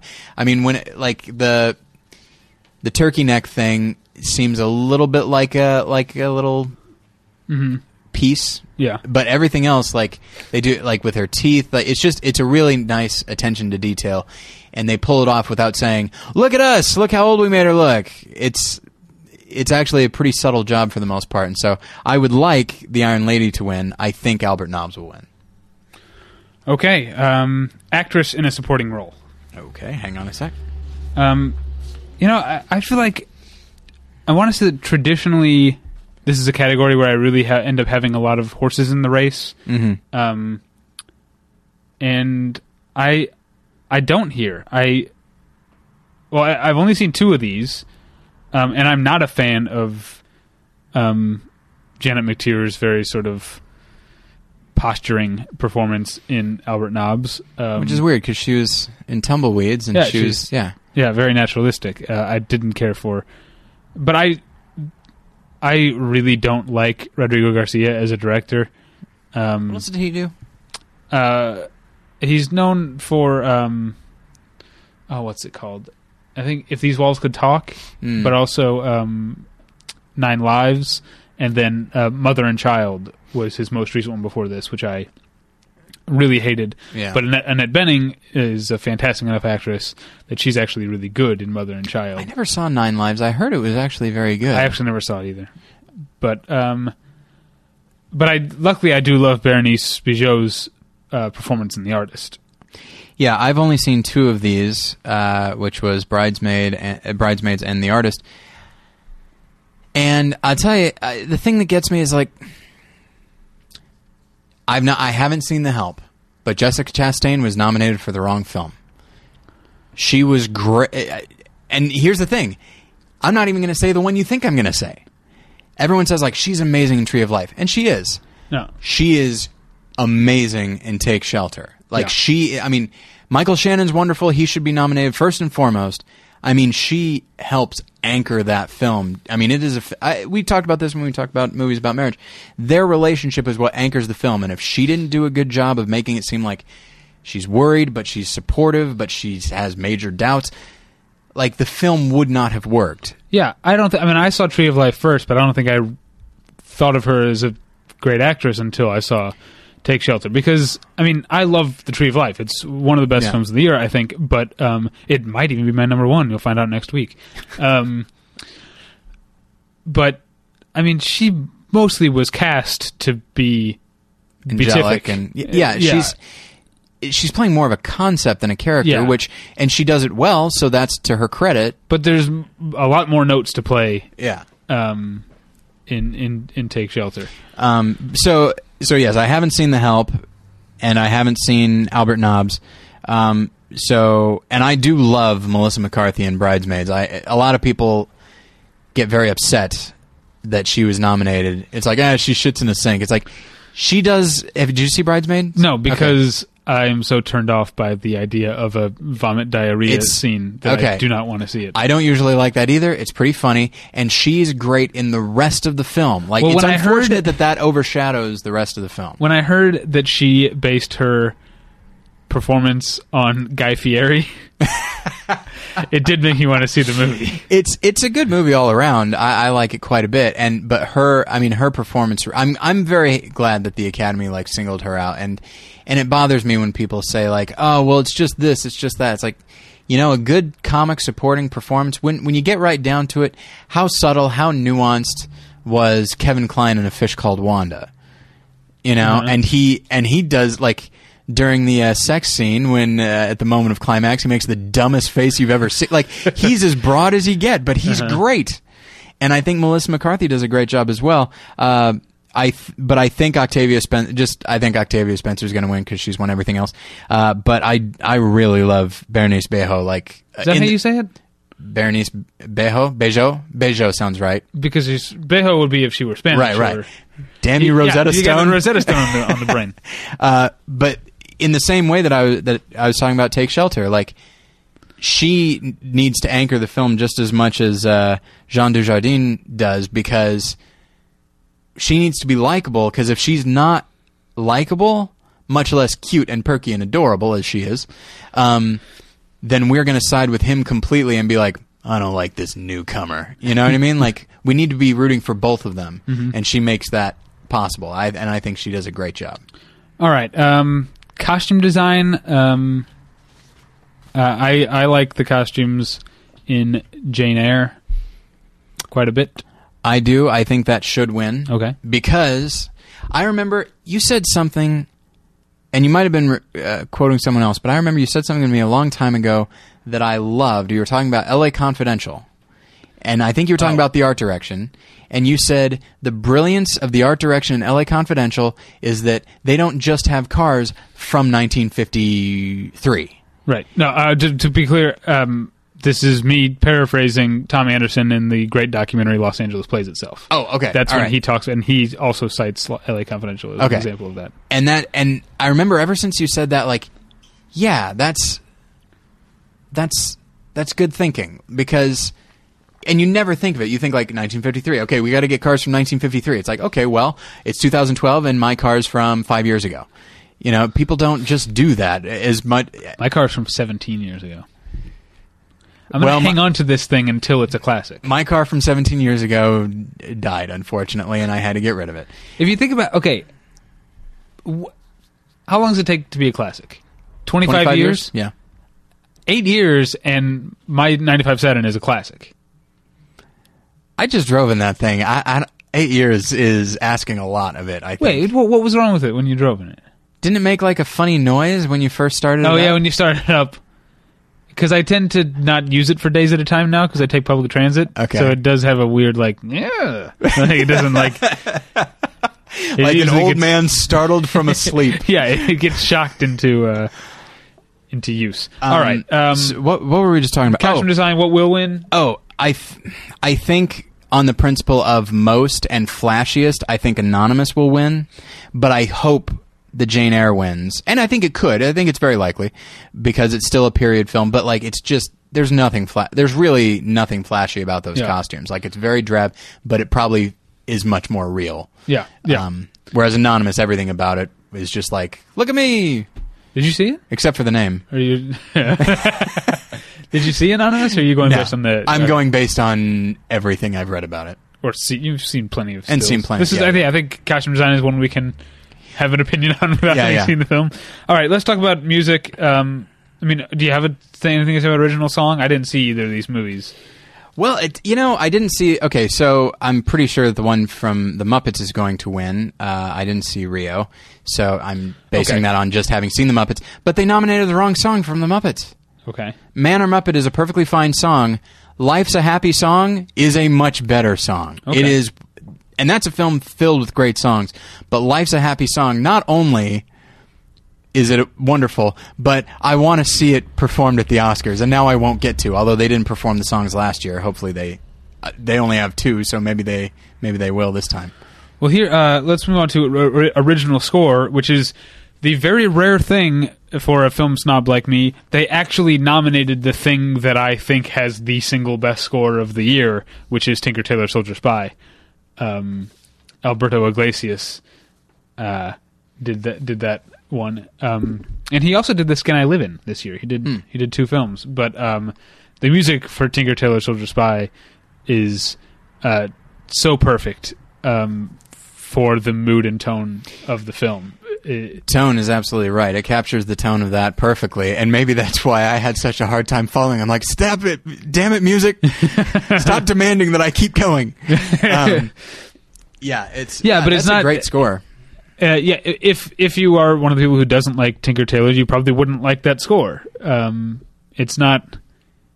Um, I'm not saying that in a frustrated way. no, I, but I, it's like it's not the kind of score that. It's not. I don't want to be mean. It's not John Williams. yeah, uh, you know, the, or it's not Hans Zimmer. It doesn't do the big sweeping thing, or it doesn't. It doesn't necessarily tell you how to feel, Right. but it informs how you feel. I Oh, yeah. guess, i- is what I'm saying. yeah. I mean, it's it, it does what a score. I mean, I'm, I won't dictate what a score should or shouldn't do because, as I said when I talked about the informant, like a score can be whatever we want it to be. It can Yeah. tell us, oh no, th- I- you think this is very serious. It isn't, um, and some people might have a problem with that. Yeah, but- sometimes I mean, Punch Drunk Love has a score that Oh, seems yeah. to, I mean, actively clash sometimes with what's going on, and I like that. Um, Um, I think uh, I've, foreign films recently, you know, I just saw Footnote last week. It has a very, very ostentatious score, and sometimes it works and sometimes it doesn't. But uh, yeah, it doesn't necessarily ha- a score doesn't necessarily have to be a supporting player. Yeah, and and I feel like uh, the score is there's a lot. You know, I. I I'll say this. Uh, in my review for Tinker Tailor Soldier Spy, I said that I, I didn't like it very much, and that was based on just an initial my initial response. First blush, F- what? first blush. First blush, indeed, absolutely. What? it was your first blush response. That's what and- people say. And so, uh, I, sorry, I, I don't, I don't know that term, um, but I do now, and I will use it all the time. So, but as time has gone on, I, I do keep thinking about it, um, and I didn't really like the first half, and then halfway through, there's like three scenes in a row that are just amazing, and then from then on, I'm I'm I was really invested, and so the more I think about it, the more I feel like it should have been nominated for more, like we were talking about art direction, and I and yes, its score is is very very great and, and does a great job of capturing the tone. However, uh, I'm pretty sure the artist is going to win because almost by default, silent film, mostly music, even though it does bother it does borrow during like the most emotional moment of the film, it borrows something from Vertigo. Vertigo. Yeah. And part of me's like, I feel like I've heard this before. This is really stirring. What's this from? And then it's and that's the thing is I came home whistling that. Yeah. And so that's unfortunate, but I think it will win, and, and I think it should win. Just, uh, you know, between that and Tinker Tailor, they're both pretty great, and I, but I think it should win just because I feel like it's more of an achievement, and it's not, it's bombastic when it needs to be, and it's and in its bombast, it's almost commenting on being bombastic. I don't know, I, I liked it a lot. Um, all right, documentary feature. Uh, you haven't seen any. I've only seen one, which is Pina. And here's the thing: Pina is uh, is one of the best documentaries of the year. But this was, for me, a particularly strong year for documentaries. You had Pina, which I think is great. Uh, we were here, the documentary about uh, the San Francisco uh, gay community during the AIDS crisis in the in the 1980s. Um, incredibly powerful, powerful stuff. For me, it would probably come down to if I had to do best documentary, it would be between Project Nim and the uh, criminally underseen Klitschko. I saw the film Buck. Oh yeah, that's which that's a good one too. I thought was great. I, I really loved it, and and I mean, I mean, you've been talking about very these various documentaries all year long, and it surprised me that I didn't see any of them listed here, except for uh, Pina, which you wrote a, a review for. Um, but yeah, uh, I think that'll probably win, um, if for no other reason than you know out of support for Wim Wenders, who has never really been, Hmm. uh, who's never really won anything. Did he not win for Buena Vista Social Club? Oh shoot! You know what? I think he did. I think that. I think win. you're right. Yeah, yeah. Okay, so so even that. But I hear away. great things about Undefeated. Undefeated. It could. They, they Um, might try to make up for Hoop Dreams with Undefeated. And, and Paradise Paradise Lost Three obviously, obviously has a lot of um, uh, Yeah. you know buzz and attention going in because of how much news there, how much that story was in the news this year. Yeah. All right, um, we're closing in on the on the home front here. Uh, directing. Okay. Hang on. All right. Uh, I mean, I um, from these, uh, I guess this we can have a little bit of a discussion that could do with cinematography about what does directing mean. I mean, if you take it quite literally, and if it's in its initial idea, then you would look at how uh, good and consistent the performances and the actors are. That's the sort of initial thing that directors did. I- you know, when Mhm. in the studio days, you know, uh, when you know before the French clued us into the auteur theory, uh, and then that sort of became uh, adopted. Um, directors were hired to work with the actors, Mm. you know, and then you had other people to do to do other stuff, you know. Um, so, I mean, ba- based on that, I, I, I, I'm not sure. I think maybe Michel Hazanavicius. Um, but I mean, if you're talking about the auteur theory and the idea that um, the entirety of the work, the feel and the entirety of the work is uh, ultimately in the director's hands, it, I think Tree of Life is the most complete vision. Yeah. Uh, Uh, just- although I also want to say Okay. there's um, more to the artist than just uh, the, what he gets out of his actors. There's a, there's a lot that's done with the aesthetic and technical sides of it. Anyway, Yeah, I mean, you said the word vision, and I think, uh, I mean, we we've talked in the past about uh, visionaries, although apparently it wasn't a very memorable talk. uh, inside joke. so, um, yeah, I think I've yeah I've actually seen all of these, and that's exciting for me, uh, and usually pretty rare. Um, but yeah, I, I think I think a director is responsible for just the over, just everything sort of hanging together. Um, like when you think of of everything working towards a consistent tone that gels with the story, performances that do not go against that but feed into it. Mm. A sco- like it just it brings all these elements together for one product that just feels complete. Just one one thing. You hear about like, you know, the sum is, you know, it, it- more than the sum of its parts or less than the sum of its parts. And when you think of like a really great film, you think of like I can't imagine taking any of those parts away, but I also don't even think in terms of parts. I think in terms of the whole thing. Um, and in that sense, uh, of course, I would say Tree of Life because I feel like that is just a complete product. Um, that it's, I, I mean, I understand why that it's up for picture, director, and cinematography. It's up for three Oscars. It wasn't up for screenplay. It wasn't up for any specific performances or sound. And one could say, well, it, it could have been up for those, and and, and I'm it could okay with it not being up for screenplay. Yeah, yeah, that's fine. Um, but uh, but you know, there there are arguments to be made that it could be up for any of those, but somehow by only going picture, director, and cinematography, somehow to me that almost cements the status of what the film is, which is just this complete visual thing. And there's great performances. I think Brad Pitt's wonderful in it. Yeah. But um and uh, what's his name? Hunter McCracken, I think is Hunter is really- is so good. he's really great. Brad Pitt is good. Uh, okay. Brad Pitt's performance and character is a small part of the reason that I uh, have decided I don't want to have kids because I'm afraid I'll be like him. Oh, yeah. Because I can be, I guess, a little. Uh, I'm not sure what the idea, what the word is. Controlling, maybe not. Um, but I get so annoyed at uh, the way other people's kids are. Sometimes I always think like, oh, if I had a kid, it wouldn't.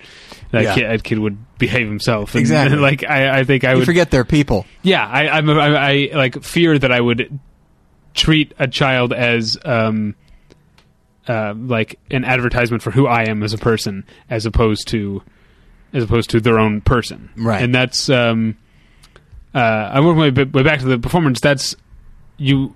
That's never said out loud that that's what Brad Pitt's character is doing Right. but um, it's in the performance. You see that it's it's coming from he's he's not thinking of his kids as as people. He's thinking about how he can. Uh, I'm not sure. uh, Just extrapolate his own worldview into new people. Well, he's always acutely aware of his own failures and, and the way that his life has not been what he wished it could be. Um, but I I do I mean there is redemption in that character. I mean he does eventually, and I think even as he's doing the things that he does, I think even in the moment, I think he would condemn himself and say like that you hey you know this isn't right, and I and yeah it's so that, that's that's neither here nor there. Is that it's just it's just this complete thing, and it almost cheapens it to break it down into its individual components, and so it, it's almost like it just arrived fully formed. Um, and so uh, so I think Terrence Malick should win, um, and uh, but I think Michael uh, Hazanavicius will win, and that and and you know what I'm I'm fine with that. I, I mean it, the artist is a, is an achievement and you know, there's a lot of backlash against it, but it's a very good film. It, it didn't really stick with me, but it's I enjoyed it while I was watching it, and you could do a lot worse than that. Stuck with me. You know what else though? I think uh, Michel Hazanavicius should win for What's that? best name. Damn right. All right, now we're skipping the short subjects because Tyler and I haven't seen them. right. Um, although some of our writers have, and you can find reviews of uh, all three Where can I find uh, those? uh, at battleshippretension.com. Okay. Um, except for in the short subject, subject documentary, only four of them are reviewed. Uh, we we didn't get. Uh, a They link didn't to give the- a fifth one. Yeah, they didn't give us. That's fifth weird. one. Um, but that's not uh, our fault, nor is it the uh, publicist's fault. Um, so don't blame us or them for not giving us that fifth movie. I guess someone someone somewhere is being difficult. I guess. Um, it's my point of view. Is it me? It seems like you're implying it's me. Look, um, you know what? Let's save it for off the. Okay, I'm sorry. Uh, so uh, we will wrap up then with Best Picture. And what do you think? Well, of these, and I have not seen Extremely Loud and Incredibly Close, I'm going to predict that that would not be my selection. And I know that's mean of me, but uh, come on. uh, I did not see The Help, and I did not see Warhorse. Um, so, but I, I mean, obviously, I just went on a long thing about Tree of Life, so I think Tree of Life should win um, of of these. Even though, oddly enough, on my personal list of favorites, it is not number one. Yeah, well, we'll talk We'll about talk about that next week. Yeah. Um, but I Um, think that is the best. I think that's probably the best film of the year. Well, as Um, far as whether it's not number whether or not it's number one on my list, people just tune in next week. Indeed. Uh, and then, uh, and but of course, I, I think at this point, the artist uh, will win. It, it's interesting this year. This year was there was a lot of stuff up in the air as far as the Oscars, much like the Republican No, primary. Up in the air was 2009. What? Well, that's a shame. I thought you were going to jump on the shame thing, and we were just going to try and. Uh, Oh, right. That's fine. No. Oh yeah, Shame didn't get nominated for Best Picture. Imagine that. I know. Uh, wa- you haven't seen Warhorse. Warhorse winning would be like uh, if Crash won over Brokeback Mountain. It's ridiculous. Yeah, Or Munich, or Good Night and Good Luck, or Capote. Yeah. All those great films that won, all of them won. Let me ask you this: You have to choose Best Picture, English Patient, or Crash. I think I would. Would you go- recuse yourself? I think I would go with English Patient, but that's probably mostly because I was younger when I saw it, Okay. and so my memory of English Patient is still pretty good. But I'll bet if I watched it now, I would No. because I haven't liked um other Anthony Minghella stuff, with the exception of the Talented Mr. Ripley. Yeah. Um. So, uh, but I, you know what? I still think, even if I knew that it was not great, I still think I would pick English Patient over Crash. And I and that's the thing. I like both English Patient and Crash more than most, but you know, still just seemed like wasted opportunities. But uh, yeah, so it was it was so interesting to follow like the critics awards and and that sort of thing because like IMDb has this this chart of the various uh, uh, publications and then best picture and then you'll just see like what has won and what uh, and then director and actor. And it, and usually year by year you'll see uh, that it's pretty uniform. It's like all right, best actor last year, pretty consistently Colin Firth, uh, and then pretty consistently King's Speech or Social Network for picture, uh, and then pretty consistently um, uh, David Fincher for director. But um, this year, man, it was all over the place in every category. And so I was like, I have no idea what's going to win Best Picture. And then, much like I was talking about with, um, well, now I don't remember what it was. No, with with uh, lead actress, where everyone's like, "Oh, it's going to be this. It might be this," and then Viola Davis quietly steps in. Uh, people saying like, "Oh, The Descendants. Oh, it might be Hugo. Oh, it could be Tree of Life. Who could?" And then the artist comes along, film that is not at all offensive. not you know, it celebrates Hollywood. It's just it's everything, and it's and it's kind of experimental in a way when you think about it. And uh, yeah, it's it's almost like it shows up and it's like, uh, "Excuse me, what a, what about me?" And Hollywood's like, "Yo, thank God you showed up. Yes, fine."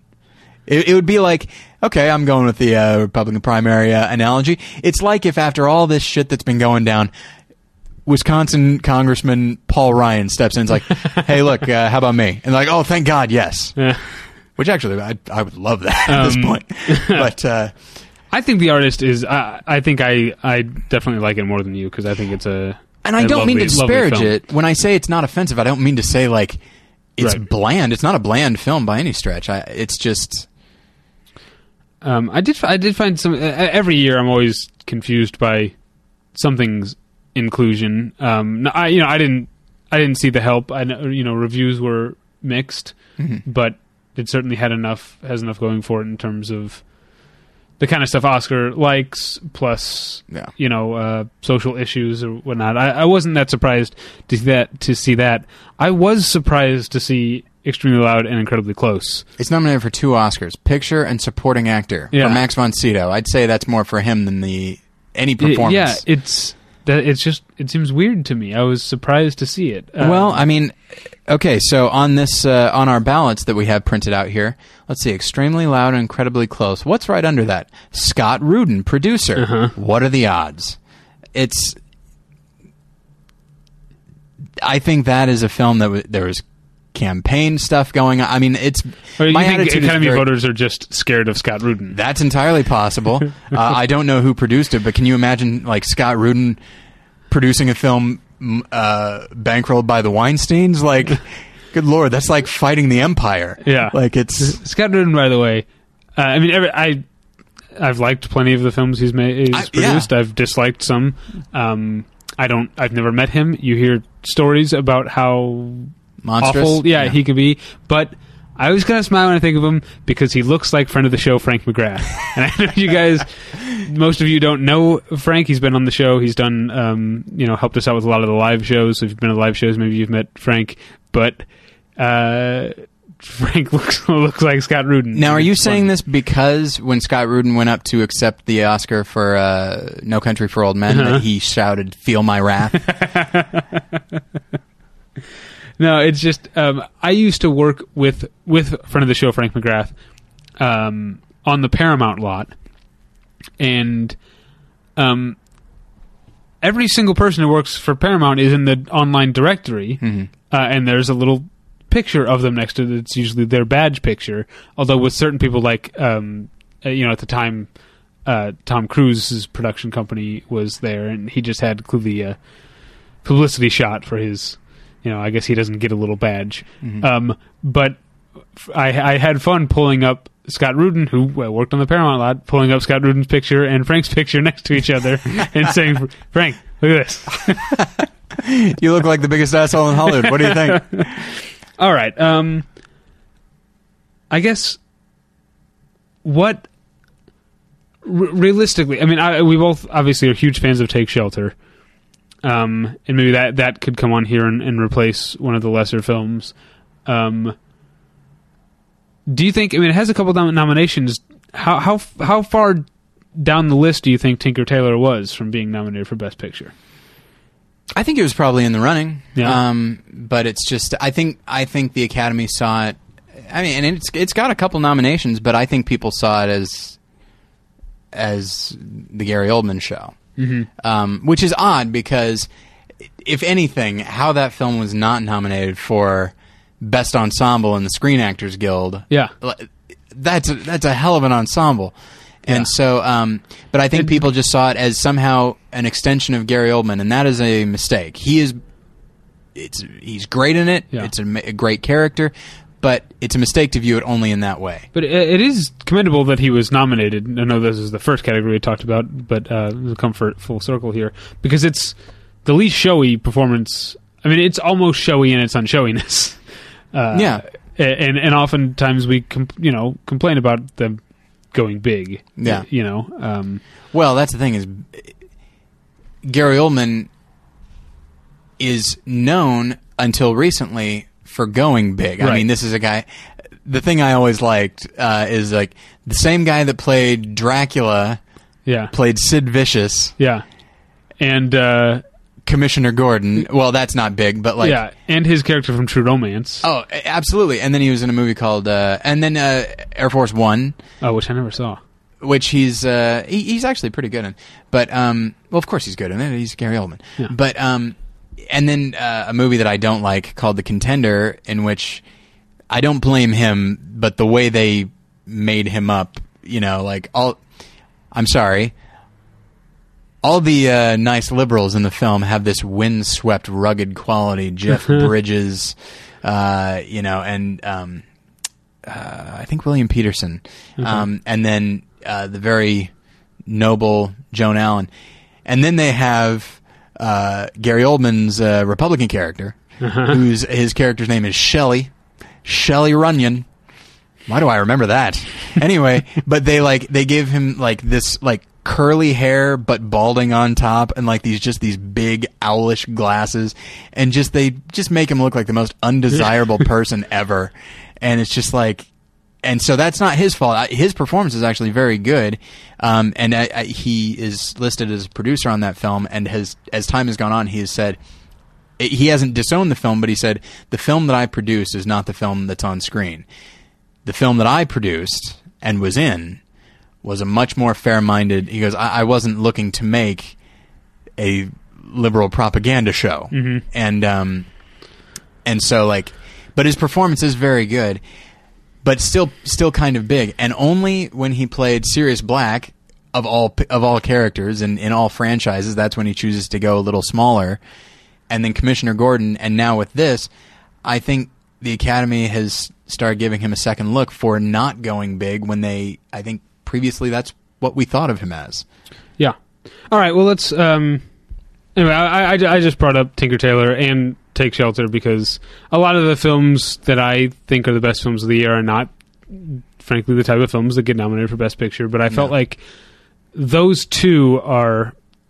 Um, I mean, along with Tree of Life, tho- those two were the ones I was pulling for that I thought kind of had a chance. And I think you could definitely lose a couple of these nominees and put Take Shelter and Tinker Tailor up there. I am sur- I am surprised at the inclusion all around of Tree of Life. I did not expect, even though there's only 3 uh, nominations for it. Um, I didn't expect there to be any kind of support for that film because it's just not. Even though it's Terrence Malick, it's like it's not Terrence Malick's war, you know, World War II movie. Like this is just this. I could see them saying it's saying it's very strange and, and all of that. So, so I'm I'm happy about that. I do have a question for you. Okay. This is going to be as long as last week. I'm sorry. Off the top of your head, has there ever been a documentary nominated for Best Picture? Uh, I I'm not the type of person who would know that. I So- feel like I would know because it would be such eh, like there maybe was one, but I don't think there has been.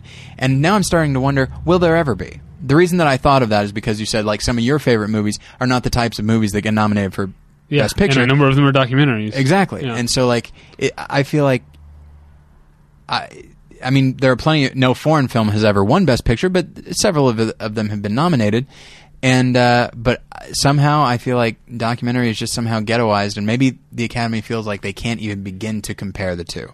Well, I, mean, I remember um, not the Senate came when you were happening, but um, Michael Moore campaigned for Fahrenheit uh, 9/11 Yeah. to be nominated for Best Picture. Um, so And- it's, it's been attempted before. At well, and that, and that film made a whole bunch uh, ha- made a whole bunch of money by a documentary by, by a filmmaker that they had previously honored in the best documentary category.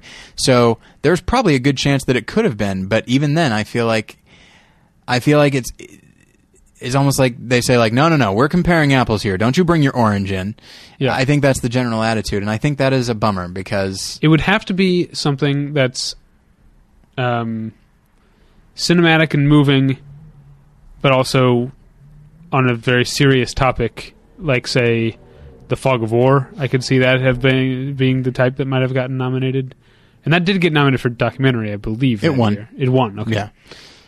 Yeah, and I mean the the like one of the biggest tragedies of the Oscars ever was the lack of nomination for Hoop Dreams. It was nominated for best editing because they cut down 8 years of footage.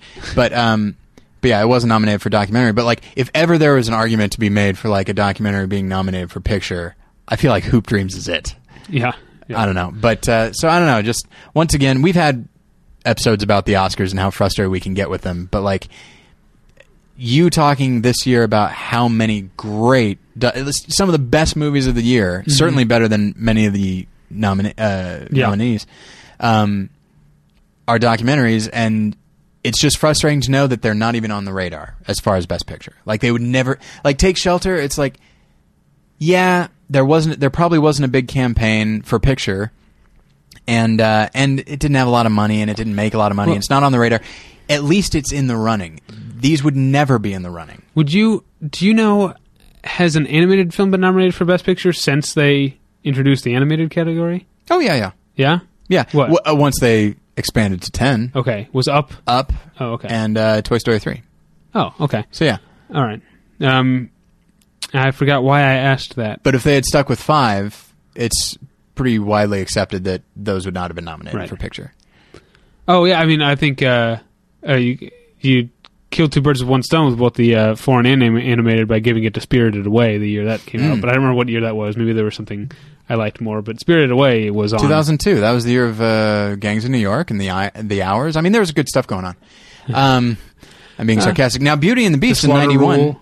Beauty and the No, Beast in '91 was nominated for picture. Yeah. and that and it was you know such a huge deal. Yeah. And then, uh, But when we did our uh, back at uh, the end of 2009, we did our best films of the decade. Spirited Away was on my top ten. I think it was on mine too. Yeah, Now that I think about it, maybe big it fans of that No, I film don't over here. Yeah. All right. Um, if you're big fans of us, head over to battleshippretension.com. I have to assume they're not Or- now, right? yeah. Uh, and where you can, as always, click on donate, uh, or you can also help us uh, and help yourself by going to tweakedaudio.com slash pretension and buying yourself or or a loved one some earbuds. Um, that uh, that would be great. We we we recommend it.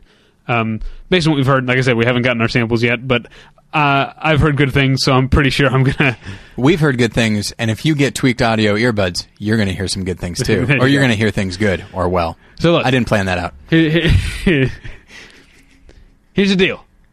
If I get these things in the mail and I hate them, Bruce, we're calling this thing off. absolutely. But by all I- means, still click on those Google ads though if you if you are mildly interested. No, but um, I fully expect to uh, to love these tweakedaudio.com uh, earbuds because I had heard great things about them, you know, well before uh, Bruce uh, contacted us. So again, tweakedaudio.com tweakedaudio.com slash pretension or battleshippretension.com or there's a donate button there's also uh, new reviews of uh, movies and dvds and blu-rays going up every week uh, you know each week i only talk about the theatrical reviews that are coming out, uh, and that's going to be true this week too because I didn't do the research. But um, you should definitely also be checking regularly for home video releases, especially since, like I said at the top of the show, uh, we're getting more and more access to that stuff. So there's going to lots lots of great stuff. Uh, you know, lots of great advice for how to spend your home video uh, dollar. Um, this week. Um, a little light for us in terms of reviews, but there will be a review of Hiromasa Yonebayashi's The Secret World of Arrietty. Mhm. Uh, so, Which is uh, scripted by uh, Hayao Miyazaki. Oh, so he right. did not direct it, but he did write it. Well, there you go. Um, so, so check that out. Uh, email me your writing samples if you want to be considered as a contributor at david at battleshippretension.com. Uh, email uh, Tyler any complaints about his politics at tyler at battleshippretension.com. Uh, you can follow me on Twitter at twitter.com slash the pretension. You can follow Tyler on Twitter at twitter.com slash more lessons, which is the official Twitter of his other podcast, More Than One Lesson, which you can find at morethanonelesson.com or on iTunes. And you can find my other show, the weekly television review show previously on at previouslyonshow.com or in iTunes. And if you are a listener previously on, you probably have noticed that there hasn't been uh, an episode in a couple weeks, and there won't be another one for a couple more weeks. We are, um, well, there was vacation issues, but also Shawn and I are, in, some ways, very mildly, but in some ways, very majorly retooling the the format of the show. And uh, you know, right now, our show is a pretty difficult show to listen to if you're not as hardcore a TV geek as Shawn and I are, because there's spoilers aplenty. So um, we're gonna we're gonna try a new thing where there won't really be any spoilers until we get to the final segment. But if you are uh, interested, you can listen to the whole show up until that segment. Um, and and just skip that, and there, and so we're we're working on some things that'll make the show maybe a little shorter and more accessible to uh, the average uh, TV fan. And uh, on More Than One Lesson, the most recent episode is about the movie Shame, which you know what David and I think of that film. uh, but we talk about it, uh, of course, from a Christian point of view, and and we also go into uh, when you know like our stance on nudity and sexuality in film and when it's appropriate, when it isn't, and uh, that sort of thing. Um, undoubtedly, I'm sure if any, if if some Christians were to listen, they would probably disagree with some of our opinions, but that's all right. Um, and then we uh, compare it with uh, the Billy Wilder film, The Lost Weekend. So that's available. That's that's available Oh, now. I look forward to listening to that one So. because I always listen to the ones where I've seen both the movies. there you go. So uh, thank you all uh, for listening. Yeah, and we'll, we'll get you next time. Bye. Bye. Hold on. Hold on. I just forgot how we end the show. I wasn't torn about whether or not I was grateful for you listening. I know it came across like that. Well, I think the question is probably, are they still listening? all right. Seriously, thank you for listening. we'll get you next time. Bye. Bye.